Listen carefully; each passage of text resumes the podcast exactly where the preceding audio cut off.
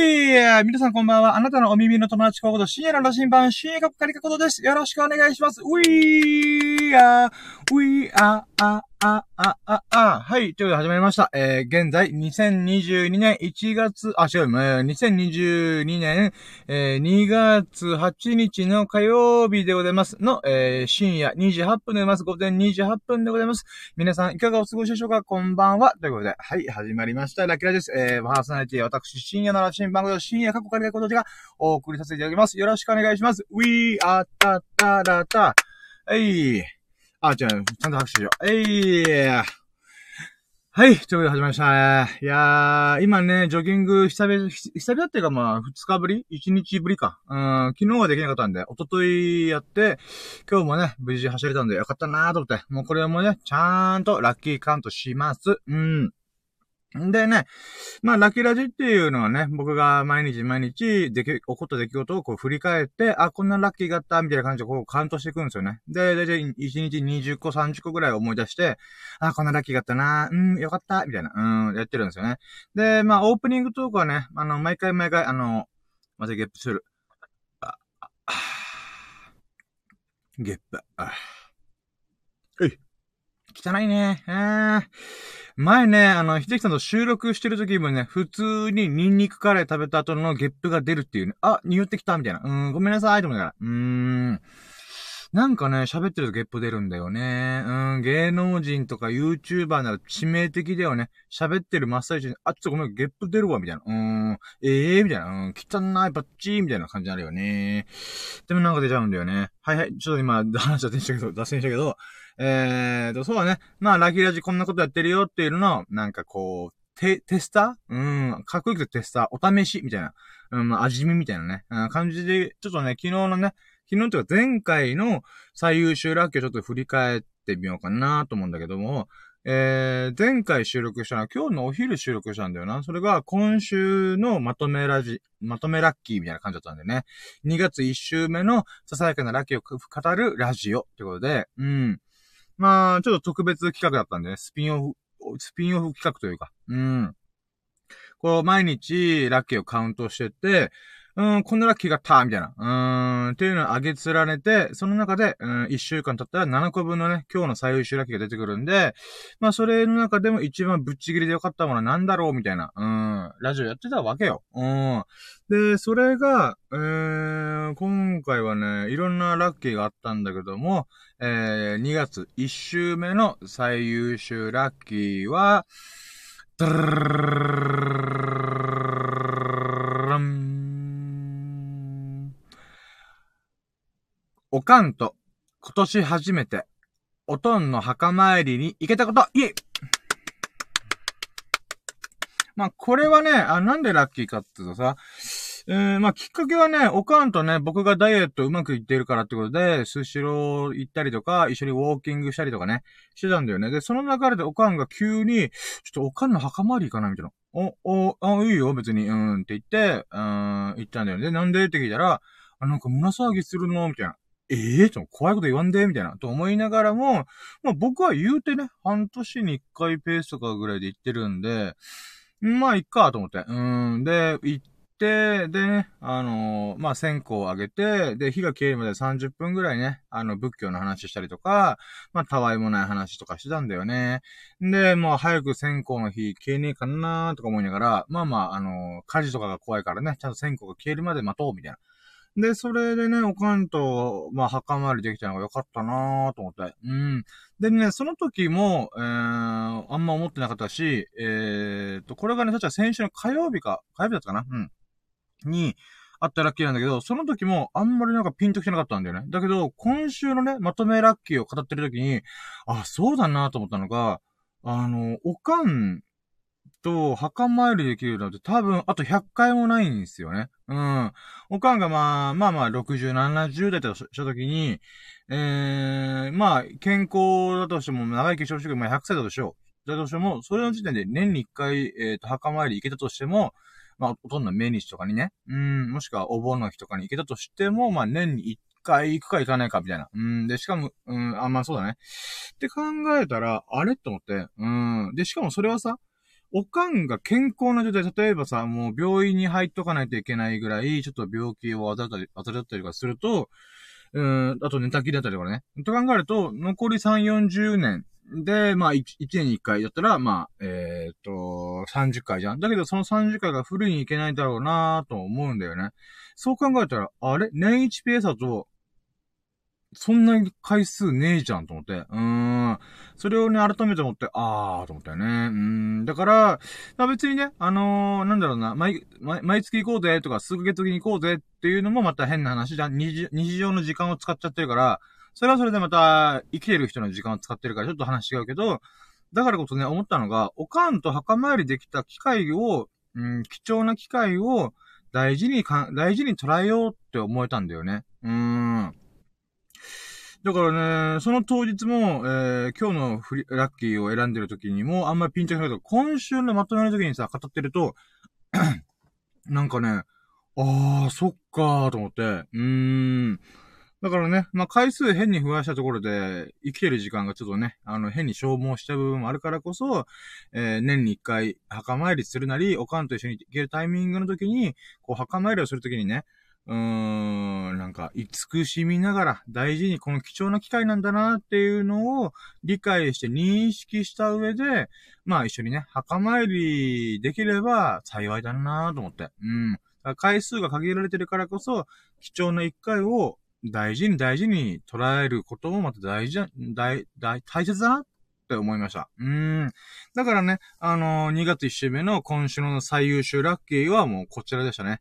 友人と遊んだりとか、うーん、なんだろうな、うーん、車検の見積もりのど、あーだこうだとか、体重がね、あのー、痩せた、痩せた、痩せたよとかいうのもあったけど、やっぱちょっとね、いろいろ考えてみたら、おかんとの墓参りが一番ラッキーだったなーと思った。うーん。まあね、ちょっと急にね、あ頭からさ、小難しい話ぶち込んでるけどさ、うーん。まあ、これは結構僕にとって大事な話だなと思って。うーん。僕は、こう、一瞬一瞬をどう生き、生き、生き切れるかっていうのがすごいテーマな人間なんで、まあ、小難しい考え方ではあると思うけども、本当にね、人間いつ死ぬかわかんねえんだよ。うーん。僕の身の回りでね、亡くなってる人と多くてさ、多くてついたら変だけど、父ちゃん、じいちゃん、ばあちゃん、うーん、もうじ、うん、そうですね、母方、父方合わせても、えー、まだ、えー、えー、そうですね、あのー、生きてる祖父母はもう一人しかいないんですよね。うん。だから、ああそっか、俺もうばあちゃんしかいねえじゃん、とかね。うん、思ったりとか、あと父ちゃんも高校ぐらい、高校生の時に亡くなってるからね。うん。だから父ちゃん、じいちゃん、じいちゃん、ばあちゃん。うん。で、あと友人の、あのー、3年前に亡くなった方がいて、まあね、これは、その、いつも聞いてるメンバーとかとちょっと違うつながりなんだけど、うん、その方もね、あのー、まあ、30代ぐらいで、ね、早くにして亡くなった先輩だったんで、あ、そっかーと思って、うーん。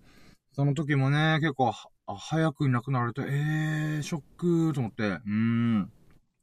このままで普通にイベントで一緒にあ、あの、遊んだけどなぁと誰か、したけどね、ほんとね、ああほんとなくなるんだろうなぁと、あとはね、まあ僕にさ、さ影響を与えた、なんかアーティストとか、アビーチ、アビーチとか、不可思議ワンダーボーイってアーティストも若くして亡くなってるし、あとはね、あの、去年、あの、僕の友人が亡くなったりとかもしたので、ほんとね、あの、僕にまつわる身近な人で5人亡くなってて、僕が尊敬するアーティスト、アビーチと不可思議ワンダーボーイも亡くなって、若くして亡くなってる。って考えたら、ああ、人間ってほんといつ死んでもおかしくないんだなって僕は思うんだよね。まあ、ちょっとね、あの、オープニングトークから重たい話ぶち込んでるけどごめんね。あの、今週の最終ラッキーがおかんと一緒に墓参りできたことだったから、ちょっとそれに関する話をね、改めてしてます。あ、あとね、ちょっと今日、あえ、すげえいいアニメ見たっていうのもあるから、ちょっとその影響で、今ね、メメントモリもモード入ってんだ。メメントモリ。うん。メメントモリっていうのは、もう僕のね、えー、人生におけるテーマの一個で、死を忘れることなかれっていうことなんだけど、うーん、なんていうかな、確かね、ヨーロッパだったかな、ちょっとごめんなさい、あの、言葉の起源を覚えてるんだけど、うーん、一瞬、あの、死を忘れるなと。うん。つまり、生きてる時間っていうものを、なんか輝かせるためには、死という、この、部分を、あの、なんだろうな、なんだろう。うーん、見て見ぬふりするな、みたいな、うん、感じなんだよね。うん、だからこのメメントモリモードをね、改めて今回感じたわ。うーん。本当に人間っていつ死ぬかわかんない。うーん。でもね、生きる場合もあるんだけど、あのー、亡くなる可能性も全然ある。うん、って考えたときに、じゃあ精一杯今を生きれるか。うん。っていうのが、僕にとってすげえ大事な話なのよ。うん。まあ、つってもね、今、忍耐生活満喫中だから、あの、もうほんとね、あのー、なんだろう、自堕落はしてないけど、うん。まあ割と楽しい日々を過ごしてるんですよね。だから、やっぱ一瞬一瞬をさ、こう、楽しく、最高な、面白い、えー、一日を過ごしてたら、えー、なんだろうな、一週間、今月、一年通して、さらに人生通して、ずーっと一瞬一瞬がか、あ、一瞬一瞬が輝くってことは、つまり人生がずーっと輝いてるってことなのかなって僕は思ってんだ。うーん。まあ、苦労とかね、いろいろあるとは思うんだけども、まあまあまあまあまあ。うん。やっぱ、ここの軸はぶらしちゃいけないだろうなと思って。メメントモリを考えるのであれば、うん、一瞬一瞬、楽しく、じ、やらないと、人生を謳歌できないなと思うからね。うーん。だからそういうきっかけというか、うーん、にあった最優秀ラッキーだったかな。うーん。はい、ということで、まあ、急にテンション下がっちゃった。下がっちゃ、下がったよねけど、ちょっと小難しい話しちゃったね。うん、スサノくん、また深夜小難しい話考えてからに、みたいな。うん、ごめんね。ピース。いい。そうね。あ、雨降ってきたな。ちょっとね、ちょっとザーザー音が鳴ってる。いつも以上にザーザー音すると思うんだけど、ちょっとご了承くださいませ。うーん。ちょっと事情がありましたね。これもちょっと後でラキラジの中で喋っていこうかなと思います。はい、じゃあ行きましょうか。やろうとも。準備はいいか？よーそろー深夜の新バブレズ、深夜のジャックコンパス。今日のささやかなラッキーを語るラジ。オ略してラッキーラジ Here we go!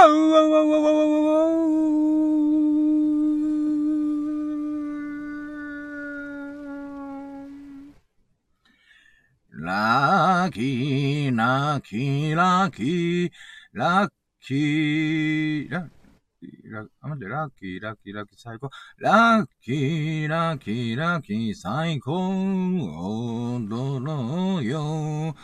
いつもの笑顔で、ラッキー、ラッキー、ラッキー、最高。飛び出そう。ステップ踏めば、パラタッタッタタ、ラッキー、ラッキー、ラ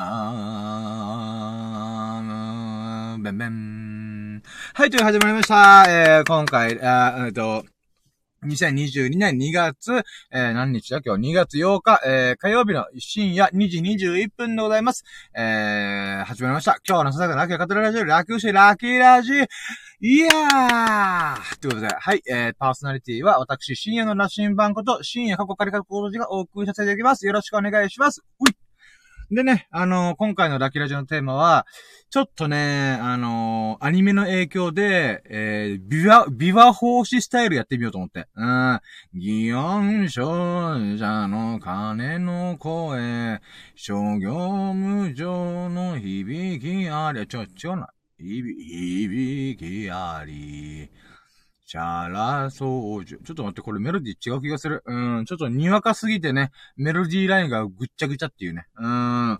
まあ、ちょっとね、あの、後でまた喋るんだけども、ちょっとね、いいアニメを見たから影響ですぐ取り入れてみました。うん。ビア奉仕スタイルのラッキー、ラッキー、ラッキーラジオのテーマでございました。うーん。いやー、ちょっとね、もうちょいビア奉仕の勉強しなさいって思うよね。うん、まあまあいいや。うん。はい。ということで、始まりました。ラッキーでございます。えー、今回で、シャープ72ということで、72回目の、えー、今日のささがラッキーを語るラジオでございます。いえ、まあ、72回ですよね。いやー、いいね。なんかね、あと5回やったらさ、あダブルセブンがつくよね。ラッキーセブンかける2みたいな。うん。いつかね、あのー、トリプルセブン回やっあの、シャープトリプルセブンやってみたいよね。うん、777回。777回をやるんだったら、少なくとも2年間毎日やって、えー、2年数ヶ月でやっと777回に行くかなと思うので、うん、道のりね、険しいね。うん。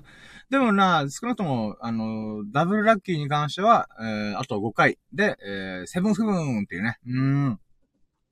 だから、スロットで言うならば、あの、パーンと押して、目押ししてパーンって1個目揃って、7出した。やった、7だ、7だ。よっしゃ、もう1個パーンとしたら、あ、7揃った、来た来た来た来た来た来た来た来たみたいな。うん。っていうところからの最後の 3, 3つ目の7を揃えるためには、えー、私の場合777回なんで、2年かかるっていう計算ですね。恐ろしいね。あー、でもいつかたどり着いてみたい。トリプル7回。うん、シャープトリプル7、イェイみたいな。うん、やってみたいね。うん。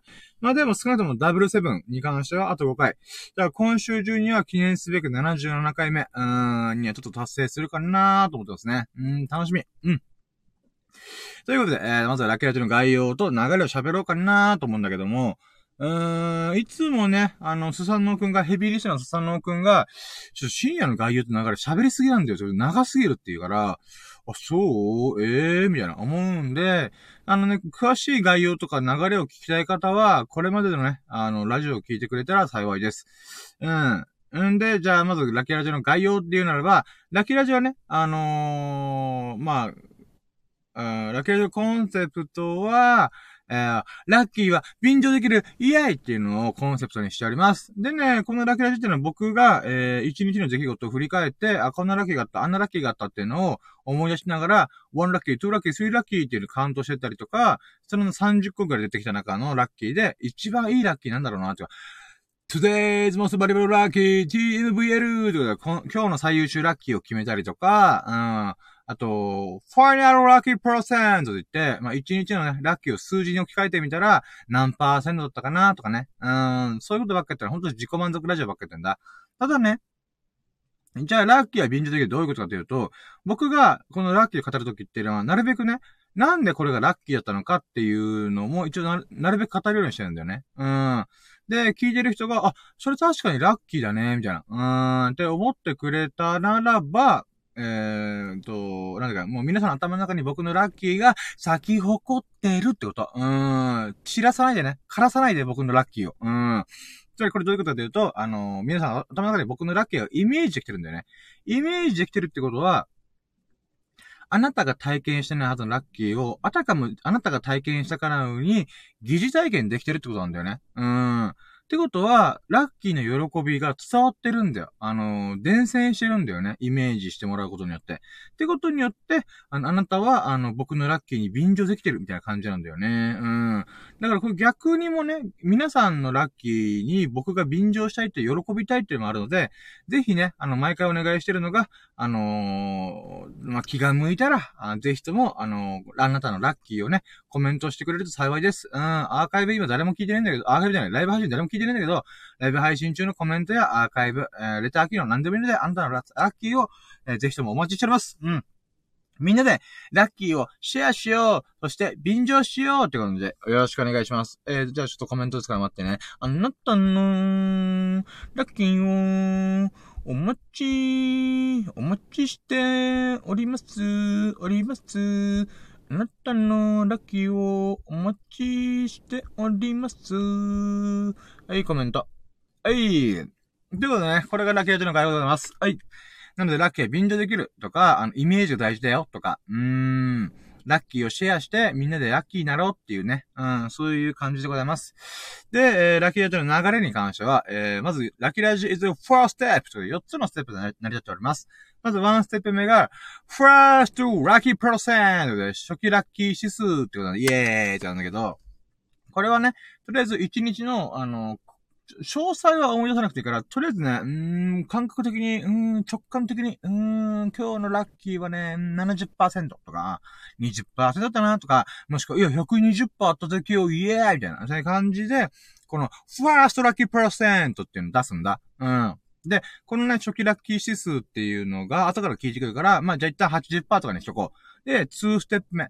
ラッキーカウンイエーうわーって感じなんだけど、ラッキーカウントがね、僕が一番やりたかったところ。うん、これ何かっつうと、まあ、日々のね、出来事の中から、あ、こんなラッキーがあった、あんなラッキーがあった、イエーイみたいな、忘れてたみたいな、うん、っていうのをひたすら思い出して、1ラッキー、2ラッキー、3ラッキー、4ラッキーっていう風に、あの、カウントしていくんだよ。うん。で、だいたい何回も言ってるけど、1日、だいたい20個から30個ぐらいのラッキーがあるんだ。ほんと、ささやかなラッキーがある。うん。だけどさ、ここの大事なところは、みんなラッキーを忘れるってこと。うん。マジで忘れるから。うん。僕、毎日は、ほぼ毎日だって、今72日目ぐらいなんだよ。70、まあ72回なんだよ。なんだけど、そんな僕でしたら、1日の、例えば30個のうち15個ぐらい忘れてんだよ。うん。あ、あったこんなのあったみたいな。うーんってなってんだよね。ってことは、一般の多くの人は、まあ、こんなね、あの、しょうもねえとかバカみたいなラジオやってないんで、あのー、よりラッキーを思い出す機会って少ないと思うんだ。で忘れてると思うんだ。うん。だからこそ、あの、僕はね、意図的に思い出した方がいいと思ってるんだ。うん。で、このラッキー、2ステップのラッキーカウントで思い出してない、あ、思い出して、忘れてるラッキーを思い出すことによって、二度目を味わえるんだよ、ラッキーが。うーん、ラッキーが二度目、三度目味わえるよ。うーん、あと一日がね、みんなにとっては24時間かもしれないけど、僕にとっては48時間だから。みんな24アワーかもしれないけど、僕は48アワーだから。うん。なんでかっていうと、ラキラジの1時間で僕は、もう一回24時間をさらってるから。うーん、これもね、ラッキーカウントのね、あのー、副産物だよね。うーん。忘れてるラッキー思い出した。やっと洗ったじゃん思い出したみたいな。うん。っていうことと、プラス、1日48時間に切り替えるっていう、もう魔法の時間ですよ、私にとっては。うん。ということでね、あこの2ステップラッキーカウントっていうのが、まあメインは、あの、忘れてるラッキーを思い出そうっていう感じでございます。んで、えー、3ステップ目、3ステップ目が、ファイナルラッキーパーセンイェーイ最終ラッキー指数ってことで、うーん、これがね、このさっきの1ステップ目のファーストラッキーパーセントにかかってくるんだよ。これどういうことかっていうと、じゃあファーストラッキーパーセントが、まあだいたい70%、80%かなと思った時に、2ステップ目のラッキーカウントで思い出したやつラッキーがいっぱいあるでしょ忘れて、忘れてるラッキーがいっぱいあったでしょうん。ということで、倍ぐらい思い出してるのであれば、もうシンプルにね、80%のシンプル計算は倍の160%超えてもいいよね。うーん。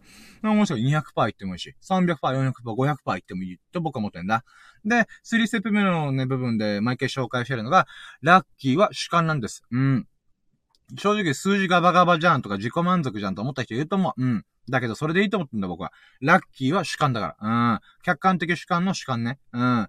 ラッキーは、出来事に対して、僕がラッキーなのか、アンラッキーなのかを決めてる。あなたがあなたの身に巻き起こった出来事に対して、あなたがラッキーなのか、アンラッキーかを決めてるって僕は思ってんだ。それ心の強さ試される、試されるんだよ。うん。うん、だから一般の多くの人が、あ、これなんか、ああ、もう、うわもう、目も当てられないからネガティブなこと起きてる、みたいな。うん、アンラッキーじゃん、この人って思ったとしても、その人の心が、いや、これはアンラッキーじゃない。ラッキーなんだ、みたいな。うん、って思うぐらい強ければ心がね、心がタフネスだったならば、もうその人にとってラッキーだよね。うん。だからそういった意味でラッキーは主観なんだよね。うーん。だからこそ僕は最終ラッキー指数、ファイナルラッキーパーセントが、数字がバカバカでも、自作支援でも何でもいいと思ってんだ。自己満足万歳だよ。うん。そう思って僕は、うん、300%とか言ってる。毎回毎回。うん、ほんとバカみたいな数字だけど、このバカみたいな数字がもうね、笑えるんだよね。あ、バカっぺーみたいな。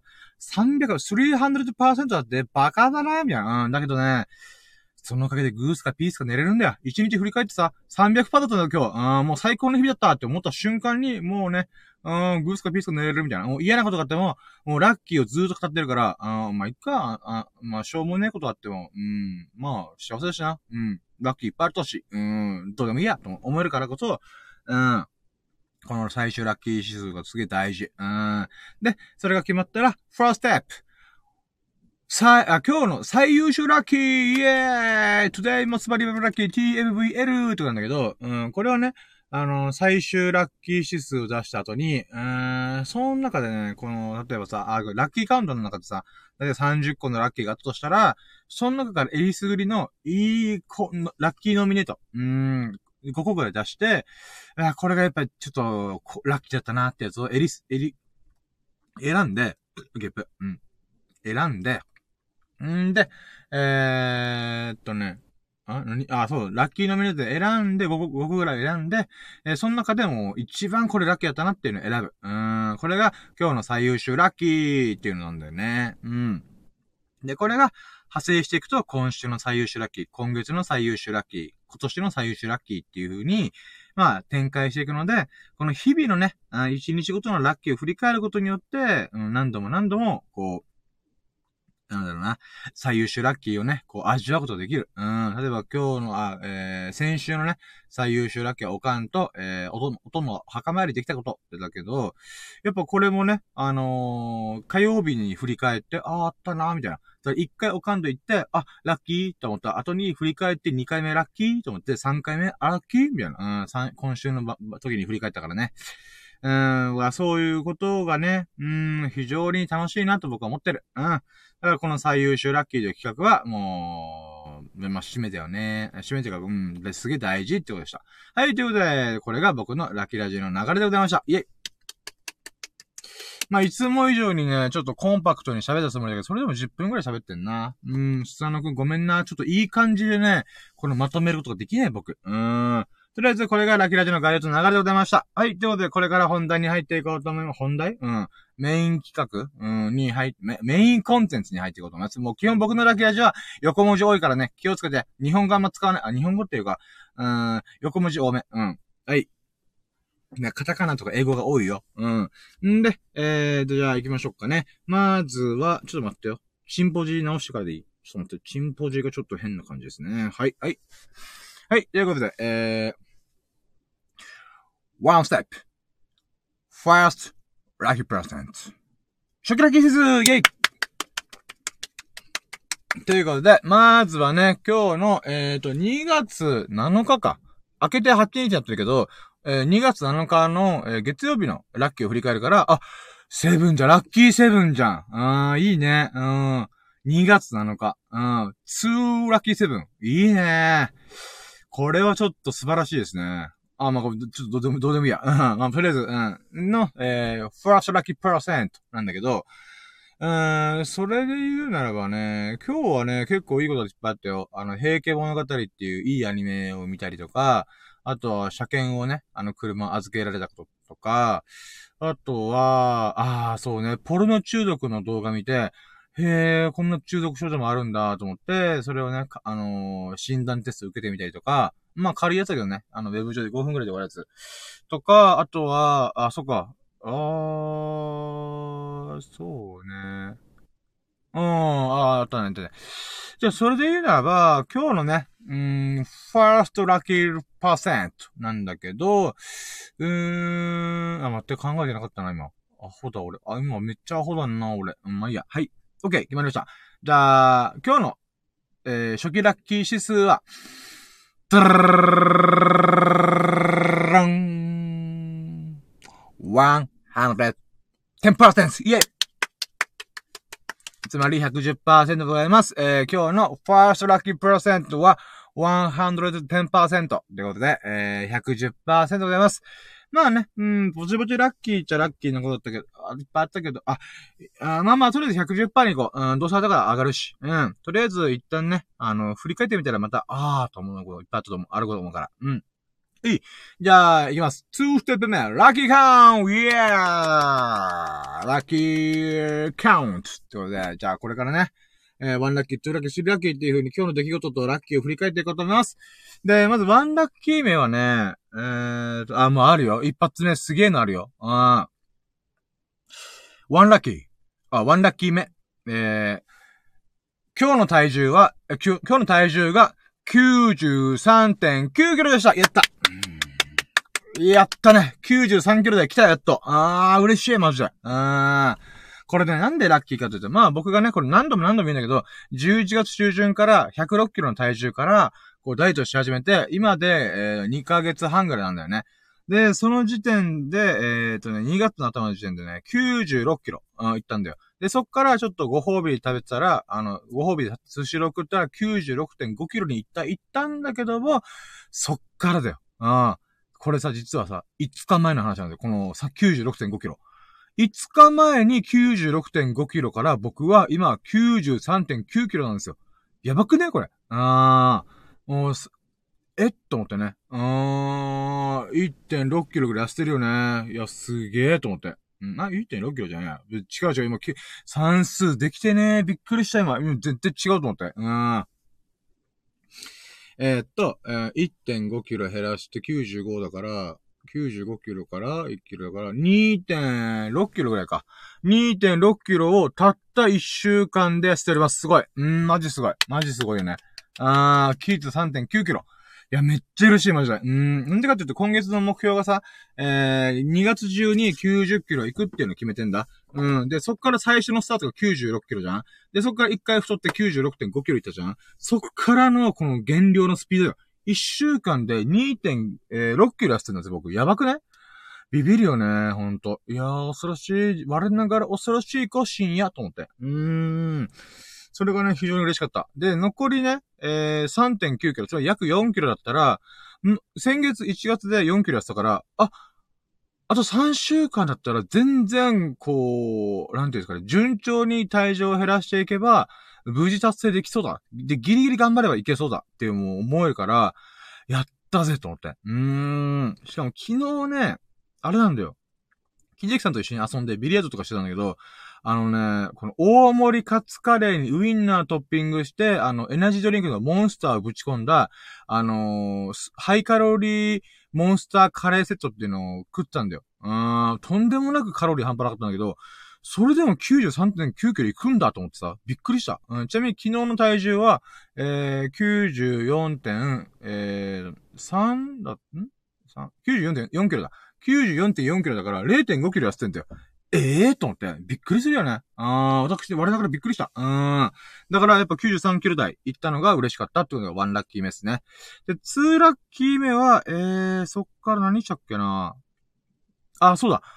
あそっから、えー、っと、まあ、顔洗って、歯磨いて、入れ歯入れて、えー、そうだ、2ラッキー目、えー、今日も朝の、えー、スキンケア、えー、できました。イェイで、これは、えっ、とね、今日で7日継続か。うん、1週間続けることができました。イェイいや、嬉しいね。うん、スキンケアやり始めてから1週間経過しちゃったのが嬉しいよ、本当に。うん。やっぱね、プルプルの肌になるからね。うん。だからそれがね、あ、じゃあそれで言うならばあれだね。今日7日間、あの、毎日化粧水とか、乳液をそれでスキンケアを継続できたっていうのはあるんだけど、えー、3ラッキー目、えー、スキンケアが1週間継続できました。いってことだね。うん。うん、やっぱ、うん、一週間。これもね、あの、ラッキーラジのリスナーさん、時々来てくれる、あの、うなじさんっていうね、あの、女神様がいるんだよね。で、その方からね、スキンケア絶対やった方がいいよ、男性でもこういうの大事だよっていうんで、美の女神の言うこと聞きますつって、とりあえず最低限のスキンケアから始めてるんですよ、今。うん。で、またね、一週間でやったばっかだから、効果がどうなってるかよくわかんないんだけども、まあ、とりあえずね、あの、化粧水とか乳液つけたばっかな時は、もうプープなってるから、おーおー、こんな感じか、みたいな。うーん。なるほどねー、と思って。うーん。まあ、これがね、1ヶ月続けてみたらどうなるかっていうのもね、ちょっと試し、見てみたいよなーと思って。うーん。きめ細かいきめ細かいという、えー、なんだろうな、うん、肌になるのかね。うん、まあ僕男性とかよくわかんないんだよな、そこら辺。まあまあまあ、1ヶ月継続するためにも、まだ1週間継続できたってことがすげえ嬉しいから、よっしゃと思って。うん。で、フォーラッキー。フォーラッキーはそっからね、あの、大急ぎで実は、あの、車検に車を持ち込んだんだよね。うん。ガソリンスタンドの人との約束が12時だったんだけど、僕11時半ぐらいに起きて、で、ダラダラして、やべえ、45分だと思って、そこから今の、あれとね、歯磨いたりとか、やっべえと思って、まあ、近所だから別にいいんだけど、うん。なので、えー、3、え、4ラッキーか。4ラッキーは、えー、車検を無事に、えー、ガソリンスタンドのと人に、えー、持ち込むことできました。いえ。でね、あの、5ラッキーで言うならば、えー、っとね、そうね、まず、あの、昨日ね、秀樹さんと洗車したんだよ。せっかく車検するんだから、まあどうせなら、あのピ、ピカピカにしてから入れようと思って、で、この洗車とか手伝ってくれたんですよね。あの、ホイールがめっちゃ綺麗になってくるんですよ。うーん。だから、そういった意味でも、あー、今、今言い出したら思ったのが、秀樹さんのこの洗車やってくれたっていうラッキーを紹介してねえや。あ、じゃあ今やろうやさ。え、なので、ちょっと待ってよ。えー、まず、ファイブラッキー、え、えー、5ラッキーは、えー、っと、僕たちが洗車昨日やったんだけども、あのー、ガソリンスタンド側でも、あの、車検終わった後に、洗車し、洗車してくれるらしいんですよ。え？っと思って。うん。まあ、でもね、秀樹さんとちゃんと吹き上げしながらやったから、やっぱね、そういった意味ではやった方がずっと良かったんですよね。で、さらに吹き上げした後にまた、あの、ガソリンスタンドのね、あのー、洗車もまた加わるので、あ、まあまあまあ、いっかいっか、と思って。うーん。だからそういった意味でね、あのー、ファイブラッキーは、あ、洗車がついてくるんですねっていうのが、うん、知れたことが良かったかな。で、えー、っと、待って、どうしようかな。秀樹さんとは昨日のえー、洗車がどうこうっていうやつは、ちょっとね、一回ガソリン、あ、車検の話が終わってからにしようかな。えー、で、シックスラッキーが、えー、その後に、えー、なんでだろうな。あの、店員さんといろいろこの、なんだろうな、手続きしてたんですよね。で、その手続きのさなかに、えー、っと、僕がね、ディーラーにも見積もり取ってて、それのなんか、相見積もりというか、そのガソリンスタンド出してもらった、ガソリンスタンド出してもらった車検、あ、車検じゃない、えー、見積もりと比べて、あの、ディーラーではこう言われたんですけども、ど、どうすかねみたいな。っていう相談をしてみたんで、そしたら、あの、やっぱディーラーと内容が違ったんだけど、それは理由があって、あの、ディーラーって、あの、ディーラーのこの整備コード自体がもうすでに車検場みたいな扱いらしいんですよね。で、ガソリンスタンドの場合は、えー、ガソリンスタンドの、なんていうんですかね、えー、と、工場に持ってって、そっから、あの、県とか、都道府県のこの車検場に持ってくらしいんですよ。うん。なので、その時点で、この、車検の勝手が違うらしいんですよね。うーん。だから、鈴木の三つ、えー、っと、三つ盛りというか、なんだろうな。あ、そうだね。車検見積もりとした瞬間の時点で、ほとんどの状態で、もうその金額よりちょっと上がるぐらい。うーん、とか、まあまあまあ、ディーラーさんが OK って言ったらもうそれで終わりみたいな、うん、感じらしいんですよね。へえーと思って。だからこれ知れたことがね、勉強になるなーと思って、これが6ラッキーかな。うーん、なるほどなるほどと思って。うん、通りで、この車検の、なんて言うんだろうな。あの、項目というか、あの、品目が違うんだなと思って。うん。まあ、これもね、こういう機会もさ、車検って今2年に1回しかないから、おまあまあ2年、えー、700、700日、700、700日ぐらい越しでしか勉強できないんで、へえ、なるほどな、と思って。うん。これが6ラッキー。で、7ラッキーが、えー、っとね、うーん、まあ、セブンラッキーね。うん。うーん。あー、まあ、これかな？セブンラッキーは、えー、っと、僕が必要な書類を揃えてたんだけども、あのー、法定費用の金額が前払いってことを忘れてて、えー、っと、大急ぎで近くのファイマにお金を下ろして、えー、っと、1万7千円、あ、2万円ぐらい下ろして、えー、あの、渡渡したこと？あつまり、えー、必要な法定費用の金額を、あの、忘れ、準備するの忘れてたっていうのがセブンラッキー。で、これは、忘れたってのはまあ、アンラッキーっぽいけども、なんつうんだろうな。うーん、まあ、近くのファイマまで散歩できたっていうのもあるし、えっと、なんつうんだろうな。この法定費用が先に前払い現金ですることによって、後のね、車検代とかっていうのは、クレジ、クレジットとかで支払いできるらしいんで、あ、よかったと思って、うーん。だから、一回ちょっとなんか分割のめんどくせえなとかいろいろ思ってたんだけど、あ、なるほど、前払いやったのかと思って、うーん。だからね、なんかそれもまた勉強になるなと思って。勉強っていうか、まあ、いい経験だよね。うん、もう絶対忘れんね、僕。車検の法定費用に最低限必要な金額に関しては、必ず前払いというか現金でやらなきゃいけないっていうのは、もうね、魂というか脳みそに刻み込んだよね。うん。わざわざファイマに行ったからね。うん。やっぱその、なんかめんどくせえっていう経験を踏んでるからこそ、あまあ、事前にね、あのー、なんだったら、車検証の中に1万7千円の封筒入れててもいいぐらい。うん、そう思ってるわ俺。うん。まあ、2万円ぐらい突っ込んどいて、車検が来たらこれから通貨を、みたいな。うん、とかでもいいよね。うーん。まあまあなんかそういう風にちょっと思った。今、自分で今喋りながら、いいよいいよじゃあそれってことで。車検証の中に2万円入れてれば、まあ法定費用の金額そこで入って、あとは部品代をその時出すみたいな。うん。まあまずはお金を今稼がないといけない。ちょっと、すぐできないんだけども、まあまあまあ。このアイデア割といいかもね。うん。2万円先に車検証に一緒に突っ込んどく。うーん。とか、あまあまあ、とりあえずそれでね、セブンラッキーがそういう吸ったもんだがありました、ってことでした。うーん。で、エイトラッキーが、えー、っと、台車を、がね、あの、僕、スズキの車使ってるから気使ってくれて、ガソリンスタンドの人が。あの、スズキ系列の、あの、車を用意してくれたんだよね。で、 nine、え？待って、 eight ラッキーか。 eight ラッキーっていうのが、その代車乗ってね、あの、なんて言うんだろうな。懐かしい気持ちがした。どういうことかっていうと、あのー、まあ、僕はね、今乗ってる車の1個前の車があって、その車のとタイプとすごい近いんだよね。うん。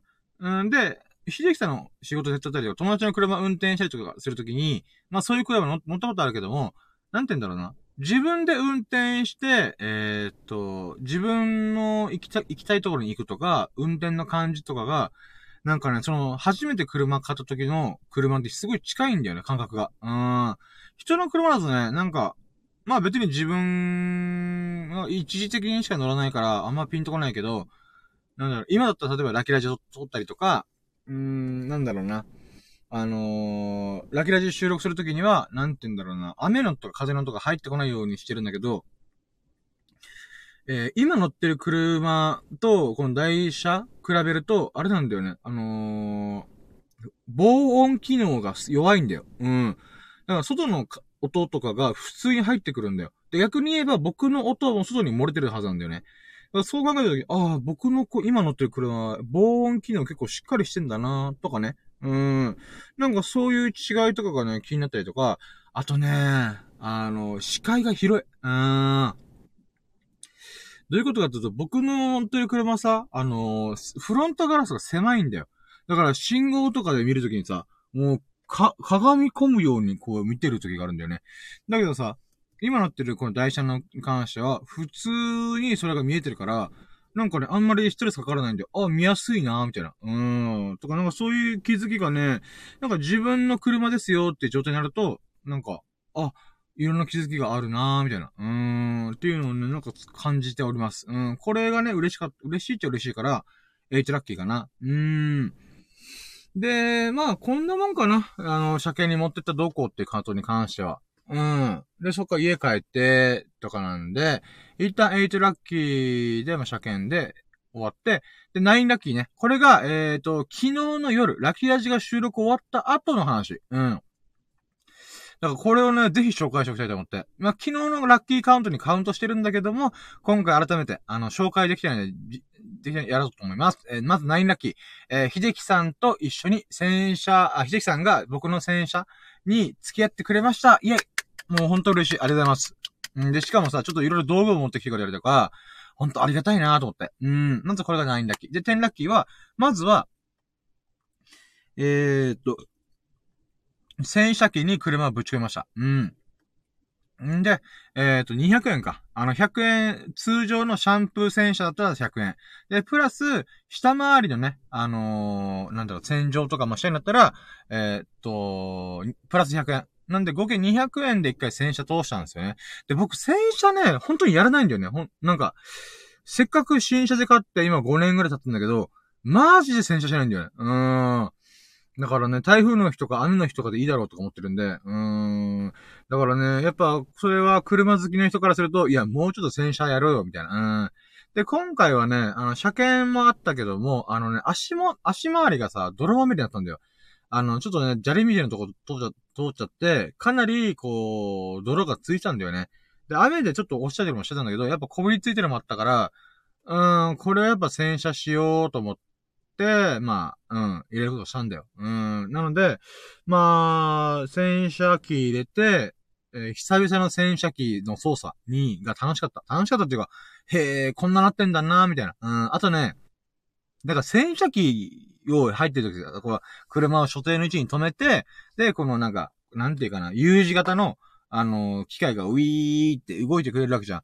で、その時思ったのがさ、あの、車動いてるのかなって錯覚する。うん。ウィーンって、この U 字型のやつ、門みたいな形のやつが、こう、前からゆっくり後ろに動いていくから、そのさなんかさ、あれ？俺エンジン止めたよな？みたいな。エンジン止めたっていうか、このパーキングに入れたよな？みたいな。うーん、っていう錯覚ね。うーん。え、なんか車動いてる気がする？みたいな。うん。でも周りの景色が動いてるだけ？みたいな。うーん。なんかそういうね、子供みたいなバカみたいなことをちょっと思いながら、へえ、こんな感じなんだな、洗車機とか思いながらね。あー、楽しかった。うん、これが10ラッキー。うん。で、11ラッキー。11ラッキーは、えー、っとね、そっから吹き上げしたんだ。うん。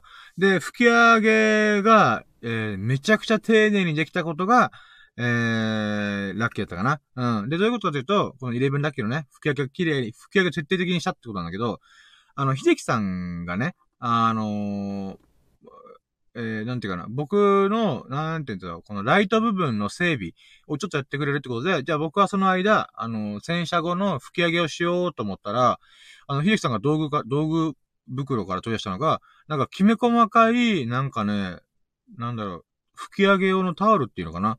あ、これでボディを拭いた方がいいよって言われて、え、そうなんですか？つって、で、それで拭き拭きしてたんだよね。うん。んで、プラス、あのー、この洗車機って外側しか、あのー、まあ洗浄できないわけじゃん。だからドアの隙間とかがさ、あのー、ちょっと油とか汚れまみれになってる部分があるから、それは、あの、ガソリンスタンドにある吹き上げ用の、なんていうか雑巾というか、それを使った方がいいよってことで、まあ、それをやって徹底的に拭いたんだよ。もちろんね、あの、5年も使ってるから、たし、まあ、それなりのね、埃とか油汚れみたいなのがあるんだけども、拭いても取れないみたいな。でもね、それでもやっぱ綺麗なところもあったから、そういった意味ではね、マジでキラッキラした。うん、これが嬉しかったね。うん。で、この水気が乾燥してから触るじゃん。あの、ツルツルって思うじゃん。ツルツ、あ、ふ、ふやげしたからツルツルやったー、やったーと思いそうじゃん。じゃないよ。もうツルツルとかじゃない。ニュルニュルしてた。なんかニュルっとした。うん。水気乾いてるはずなのに、ニュルっとした。えと思って。うん、びっくりしたね、あれは。うん。だそれが嬉しかったっていうのが、11ラッキーかな。で、12ラッキーは、秀樹さんが持ってきた道具の中に、えー、今回は、えー、車のホイールを徹底的にピカピカにしちゃうって言って、ブラシと、あの、そのホイール用のなんか汚れ落としの洗剤っていうのかな？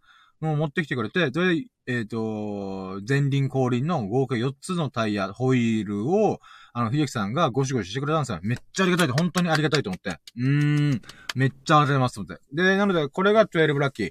うん、え ?12 ラッキーだよねあれ？カウントミックス？まあいいや。うん。12ラッキーがそれでございます。えー、でね、あの、秀樹さんが写真を撮ってくれたんだけど、写真ってこの、あのー、ゴシゴシする前と、ゴシゴシした、した後、うん。っていうのを見せてくれたんだけど、マジで違う。あの、僕白いホイールなんだけどさ、マジでピカピカなってんだよね。うーん、あ、こんなピカピカだったんですかこれ？みたいな。あ僕、てっきりこれが普通の絵かなと思ってました。テヘペロ？みたいな。あー、これは思ってたんだけど、やっぱね、ひできさんのこの、渾身のゴシゴシのおかげで、ホイールがマジでピカピカになってくれた。本当にありがとうございますと思って。これがテレビラッキーです。で、13ラッキーは、えー、っとね、その後に窓ガラスもちゃんと徹底的に拭いたんだよ。で、窓ガラスね、あの、やっぱ拭くのを毎回、あのー、僕、ほんと雑だからさ、拭いてなかったんだけどさ、あのー、びっくりしたのが、13ラッキーっていうのが、バックドアあるじゃん。バックドアの、この、後ろを見るためのガラス。あれがね、内側がすごい曇ってたのよ。うん。で、あ、なんだろうな、これと。もしかして僕、釣りとかした影響で、この海水とか、なんか魚の脂身とかが、このバックガラスに、こびりついてんのかなと思って、吹こう吹こうと思ったけど、なんか毎回タイミング忘れてさ、ん、えー、なかなか吹けなかったんだけど、今回徹底的に吹いたろうと思って、吹、吹くじゃんうん。そしたらね、もう、その後運転した時にさ、あの、後ろの車の後続車のハイビームが、とか、ハイビームじゃなくても、ライトがもう目に突き出してくる。うん。だから、この、フロントミラー、あ、ミラーっていうのかな？あの、フロントガラスの上の方についてるミラーから、こう、後ろの後続車のライトが、カッキーンって反射して僕の目にスコーンってこう、なんていうか、突き刺してくるんだよね。うん。めっちゃピカピカしてんじゃんと思って。まあ、逆にメリットとメリットあるなと思って。うん。後続車のライトがピカーってくるの嫌だなとか思いながら。でもね、やっぱね、もう、オープン、あれ？後ろのドア開けてたっけなって思うぐらい、もう、後ろがね、あのー、すごいクリアに見えた。うん、すっきりしたね。めっちゃ嬉しかった。で、もちろんフロントガラスとか、あの、内側も全部吹き切ったから、なおさらね、ああ、綺麗だなと思った。これも秀樹さんがいろいろね、あの、こうした方がいいよっていうのをいろいろアドバイスくれながら、あの、手伝、手伝、手伝ってくれたんで、ありがてえなと思って。うーん。だからそのおかげで、もうピカピカした状態で、えー、ガラスピカピカちょっとできました。これが13ラッキーかな。で、14ラッキーが、えー、っと、うーん、えー、っとねまあ、うん、ホイールでしょ？あの、吹き上げでしょ？うん、あとは窓ガラス。うーん、とかか。ああ、そうだね。あ、そうだ、あと、あ、40ラッキーは空気も入れました。うん、タイヤ、タイヤの空気入れました。イェイ。で、これはね、秀樹さんはいいんじゃないどうせ車検入れるんだし、みたいな空気やったんだけど、いや、僕的にはちょっと一回入れときたいなと思って。うん。で、一応なんかタイヤの空気って1ヶ月に1回入れ直した方がいいって話聞いたんで、あ、そっかと思って。で、そしたら僕タイヤ交換してから、2ヶ月ぐらい経ってるんで、あ、これは今やった方がいいな、と思ったんでやってみたら、やっぱちょっと減ったんですよね。うん。本当は、えー、基準としては僕のが使ってる、えー、タイヤ、タイヤっていうか、あの、車だと、250が正常値なんですよね。だから250ってもうパンパンに空気が入ってる状態なんで、えー、まあ、1個下げて240ぐらいでいつもやってるんですよ。で、だけど、今回のこの空気のチェックしたら、えー、180とか、えー、220、200ぐらいかな。で、結構僕の基準値240に対して減ったんですよね。あっちゃーと思って、うん、だからそれを秀樹さんがやってくれて、オッケー、いや、じゃあやるよ、つってパパパパってやってくれて、あっざーと思って、うん。んで、それでね、あの、やっぱその後に運転してみたら、もう全然乗り心地違ったんで、それもね、気持ちよく家までね、こう、スルスル行けたことが嬉しかったかな。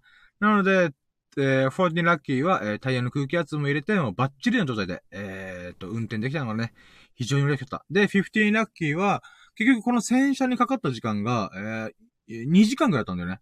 うん、僕もね、あっちうますぎて、え、もう2時間経ったんすか？と思うぐらい早かった。うん。てか、朝の5時半ぐらいでやっと終わって、昼の12時には車検出すんで、僕睡眠時間4時間5時間ぐらいしか寝んじゃねえと思うから。うん。いや、でもね、あの、意外と健康、今元気ですから。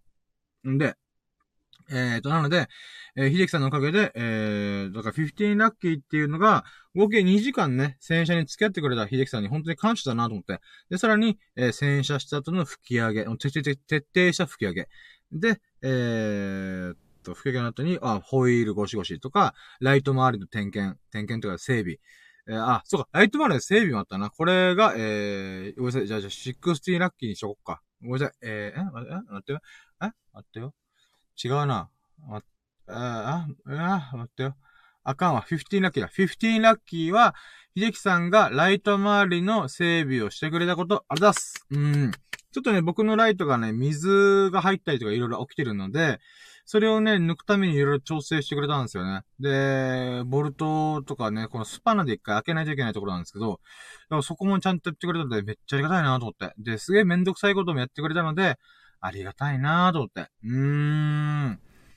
だからそれでホイールゴシゴシとかね、もうそれも結構重労働とかなんだと思うんで、ありがたいなっていうのがありました。これが15ラッキー。で、ごめんなさい、6ラッキー。6ラッキーは、えー、そういった意味でもに、えっ、ー、と、2時間通して、えー、洗車、吹き上げ、えー、ラン、ライト周りの整備、えー、ちょっとホイールのゴシゴシ。うーん、で、窓ガラスを吹き上げ、で、えー、空気圧入れるという、もう 6, 6個の工程を全部付き合ってくれたんで、マジでありがたいと思って。うん、そういう意味で、シクシーラッキーっていうのは、ひ、ひちさんが2時間のこの車の整備っていうか、あのー、洗車あ綺麗にするために付き合ってくれたことが本当に本当にありがたいなと思って、これがシックスティーラッキーですね。なので合計今何個ぐらい ?6 個、6個ぐらいのラッキーがね、これで出てきましたよ。うーん。ありがたいです。本当にありがとうございます。だからね、ほんと洗車したのにラッキー、ラッキーライジ取れればよかったんだけどね。うん、まあ時間の都合でちょっと、うーん、と思って。うん。っていうのが、えー、昨日のラッキーラジオの後に起こった出来事でした。はい。ということで、じゃあ本編に戻って、今日のラッキーに戻るね。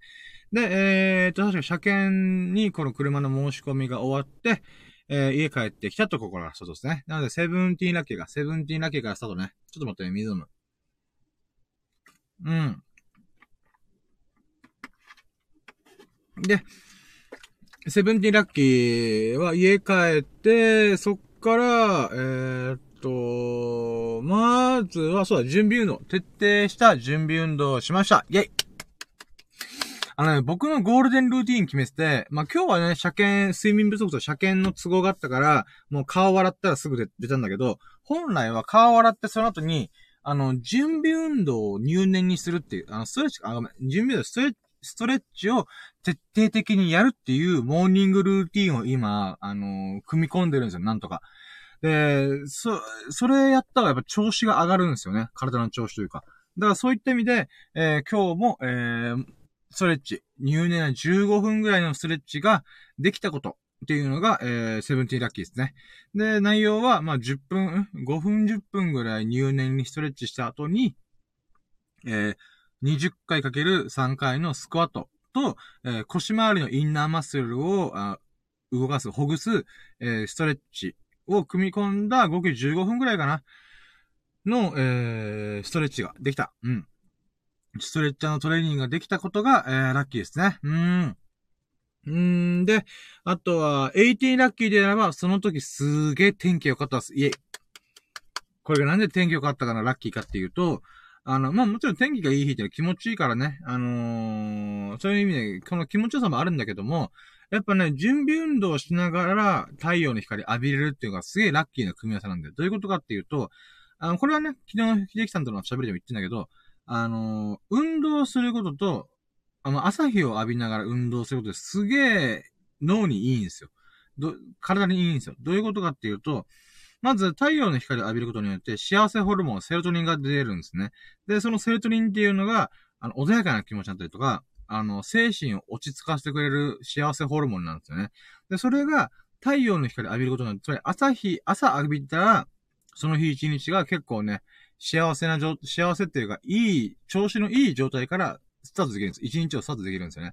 で、さらにそこに、えー、っと、ウォーキングなり、体をちょっと動かす。そうすると何が起きるかとドーパミンが出るんですよ。ドーパミンっていうのは、やる気とかモチベーションとか、そういった作用があるんですよね。うん。だから、活動的になりやすいんですよね。うん。なので、よく、お、おじいちゃんおばあちゃんが朝さ、朝日を浴びながら散歩とかジョギングしてるじゃんあれはほんと、あ、ほんとね、理にかなってんだよ。うん。だからラジオ体操とかもそうなんだよね。うん、だから僕はね、まさかのさ、ちっちゃい頃はさ、ラジオ体操になって、へえ、行きたくねーとかみたいな、うん、仮面ライダー見たいとか、そんなことを思ってた僕なんですけども、あの、30を過ぎ、30代を過ぎて、僕は、えー、まさかの、あラジオ体操に近いことをしてます、今。うーん。まあ、ほんとね、これがベストなんだなと思って。うーん。だからそれが、そういった意味でも、やっぱ天気がいいっていうのはすげえ大事だなと思うので、18ラッキーがそれですね。で、19ラッキーは、えーっと、19ラッキーはね、何したっけな？19ラッキーは、えー、あ、その後に、その後っていうかちょっとね、毎回さ、俺、あれなんだよ。朝やることというか、これこれやりたいってことがあるから、それをね、あの、 to do リストを書くようにしてんだ、最近。うん、そうしてないと段取り組めなくなってて、あの、スマホのアプリで、例えば、えー、朝起きた瞬間から、えー、と、顔を洗って、え、スキンケアやる。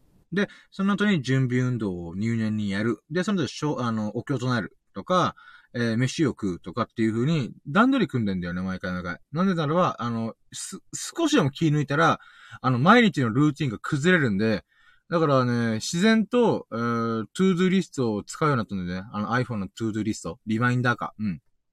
なので、19ラッキーは、えー、リマインダーを使って今日のやることっていうのを、こう、一回朝の時点で、こう、整理できたっていうのが嬉しかったかな。うん。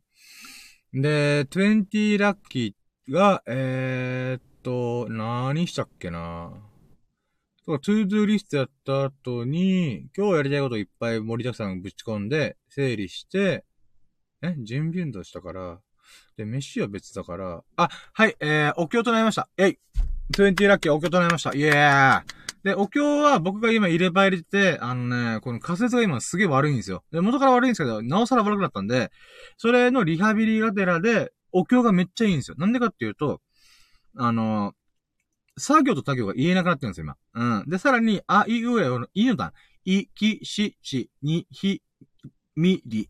が、今言えてないんですよ、まともに。まともに単語だったり多少言えるんですけど、喋りながらで、そのイノダンの組み合わせの時に、言い、言いづらいんですよ、めっちゃ。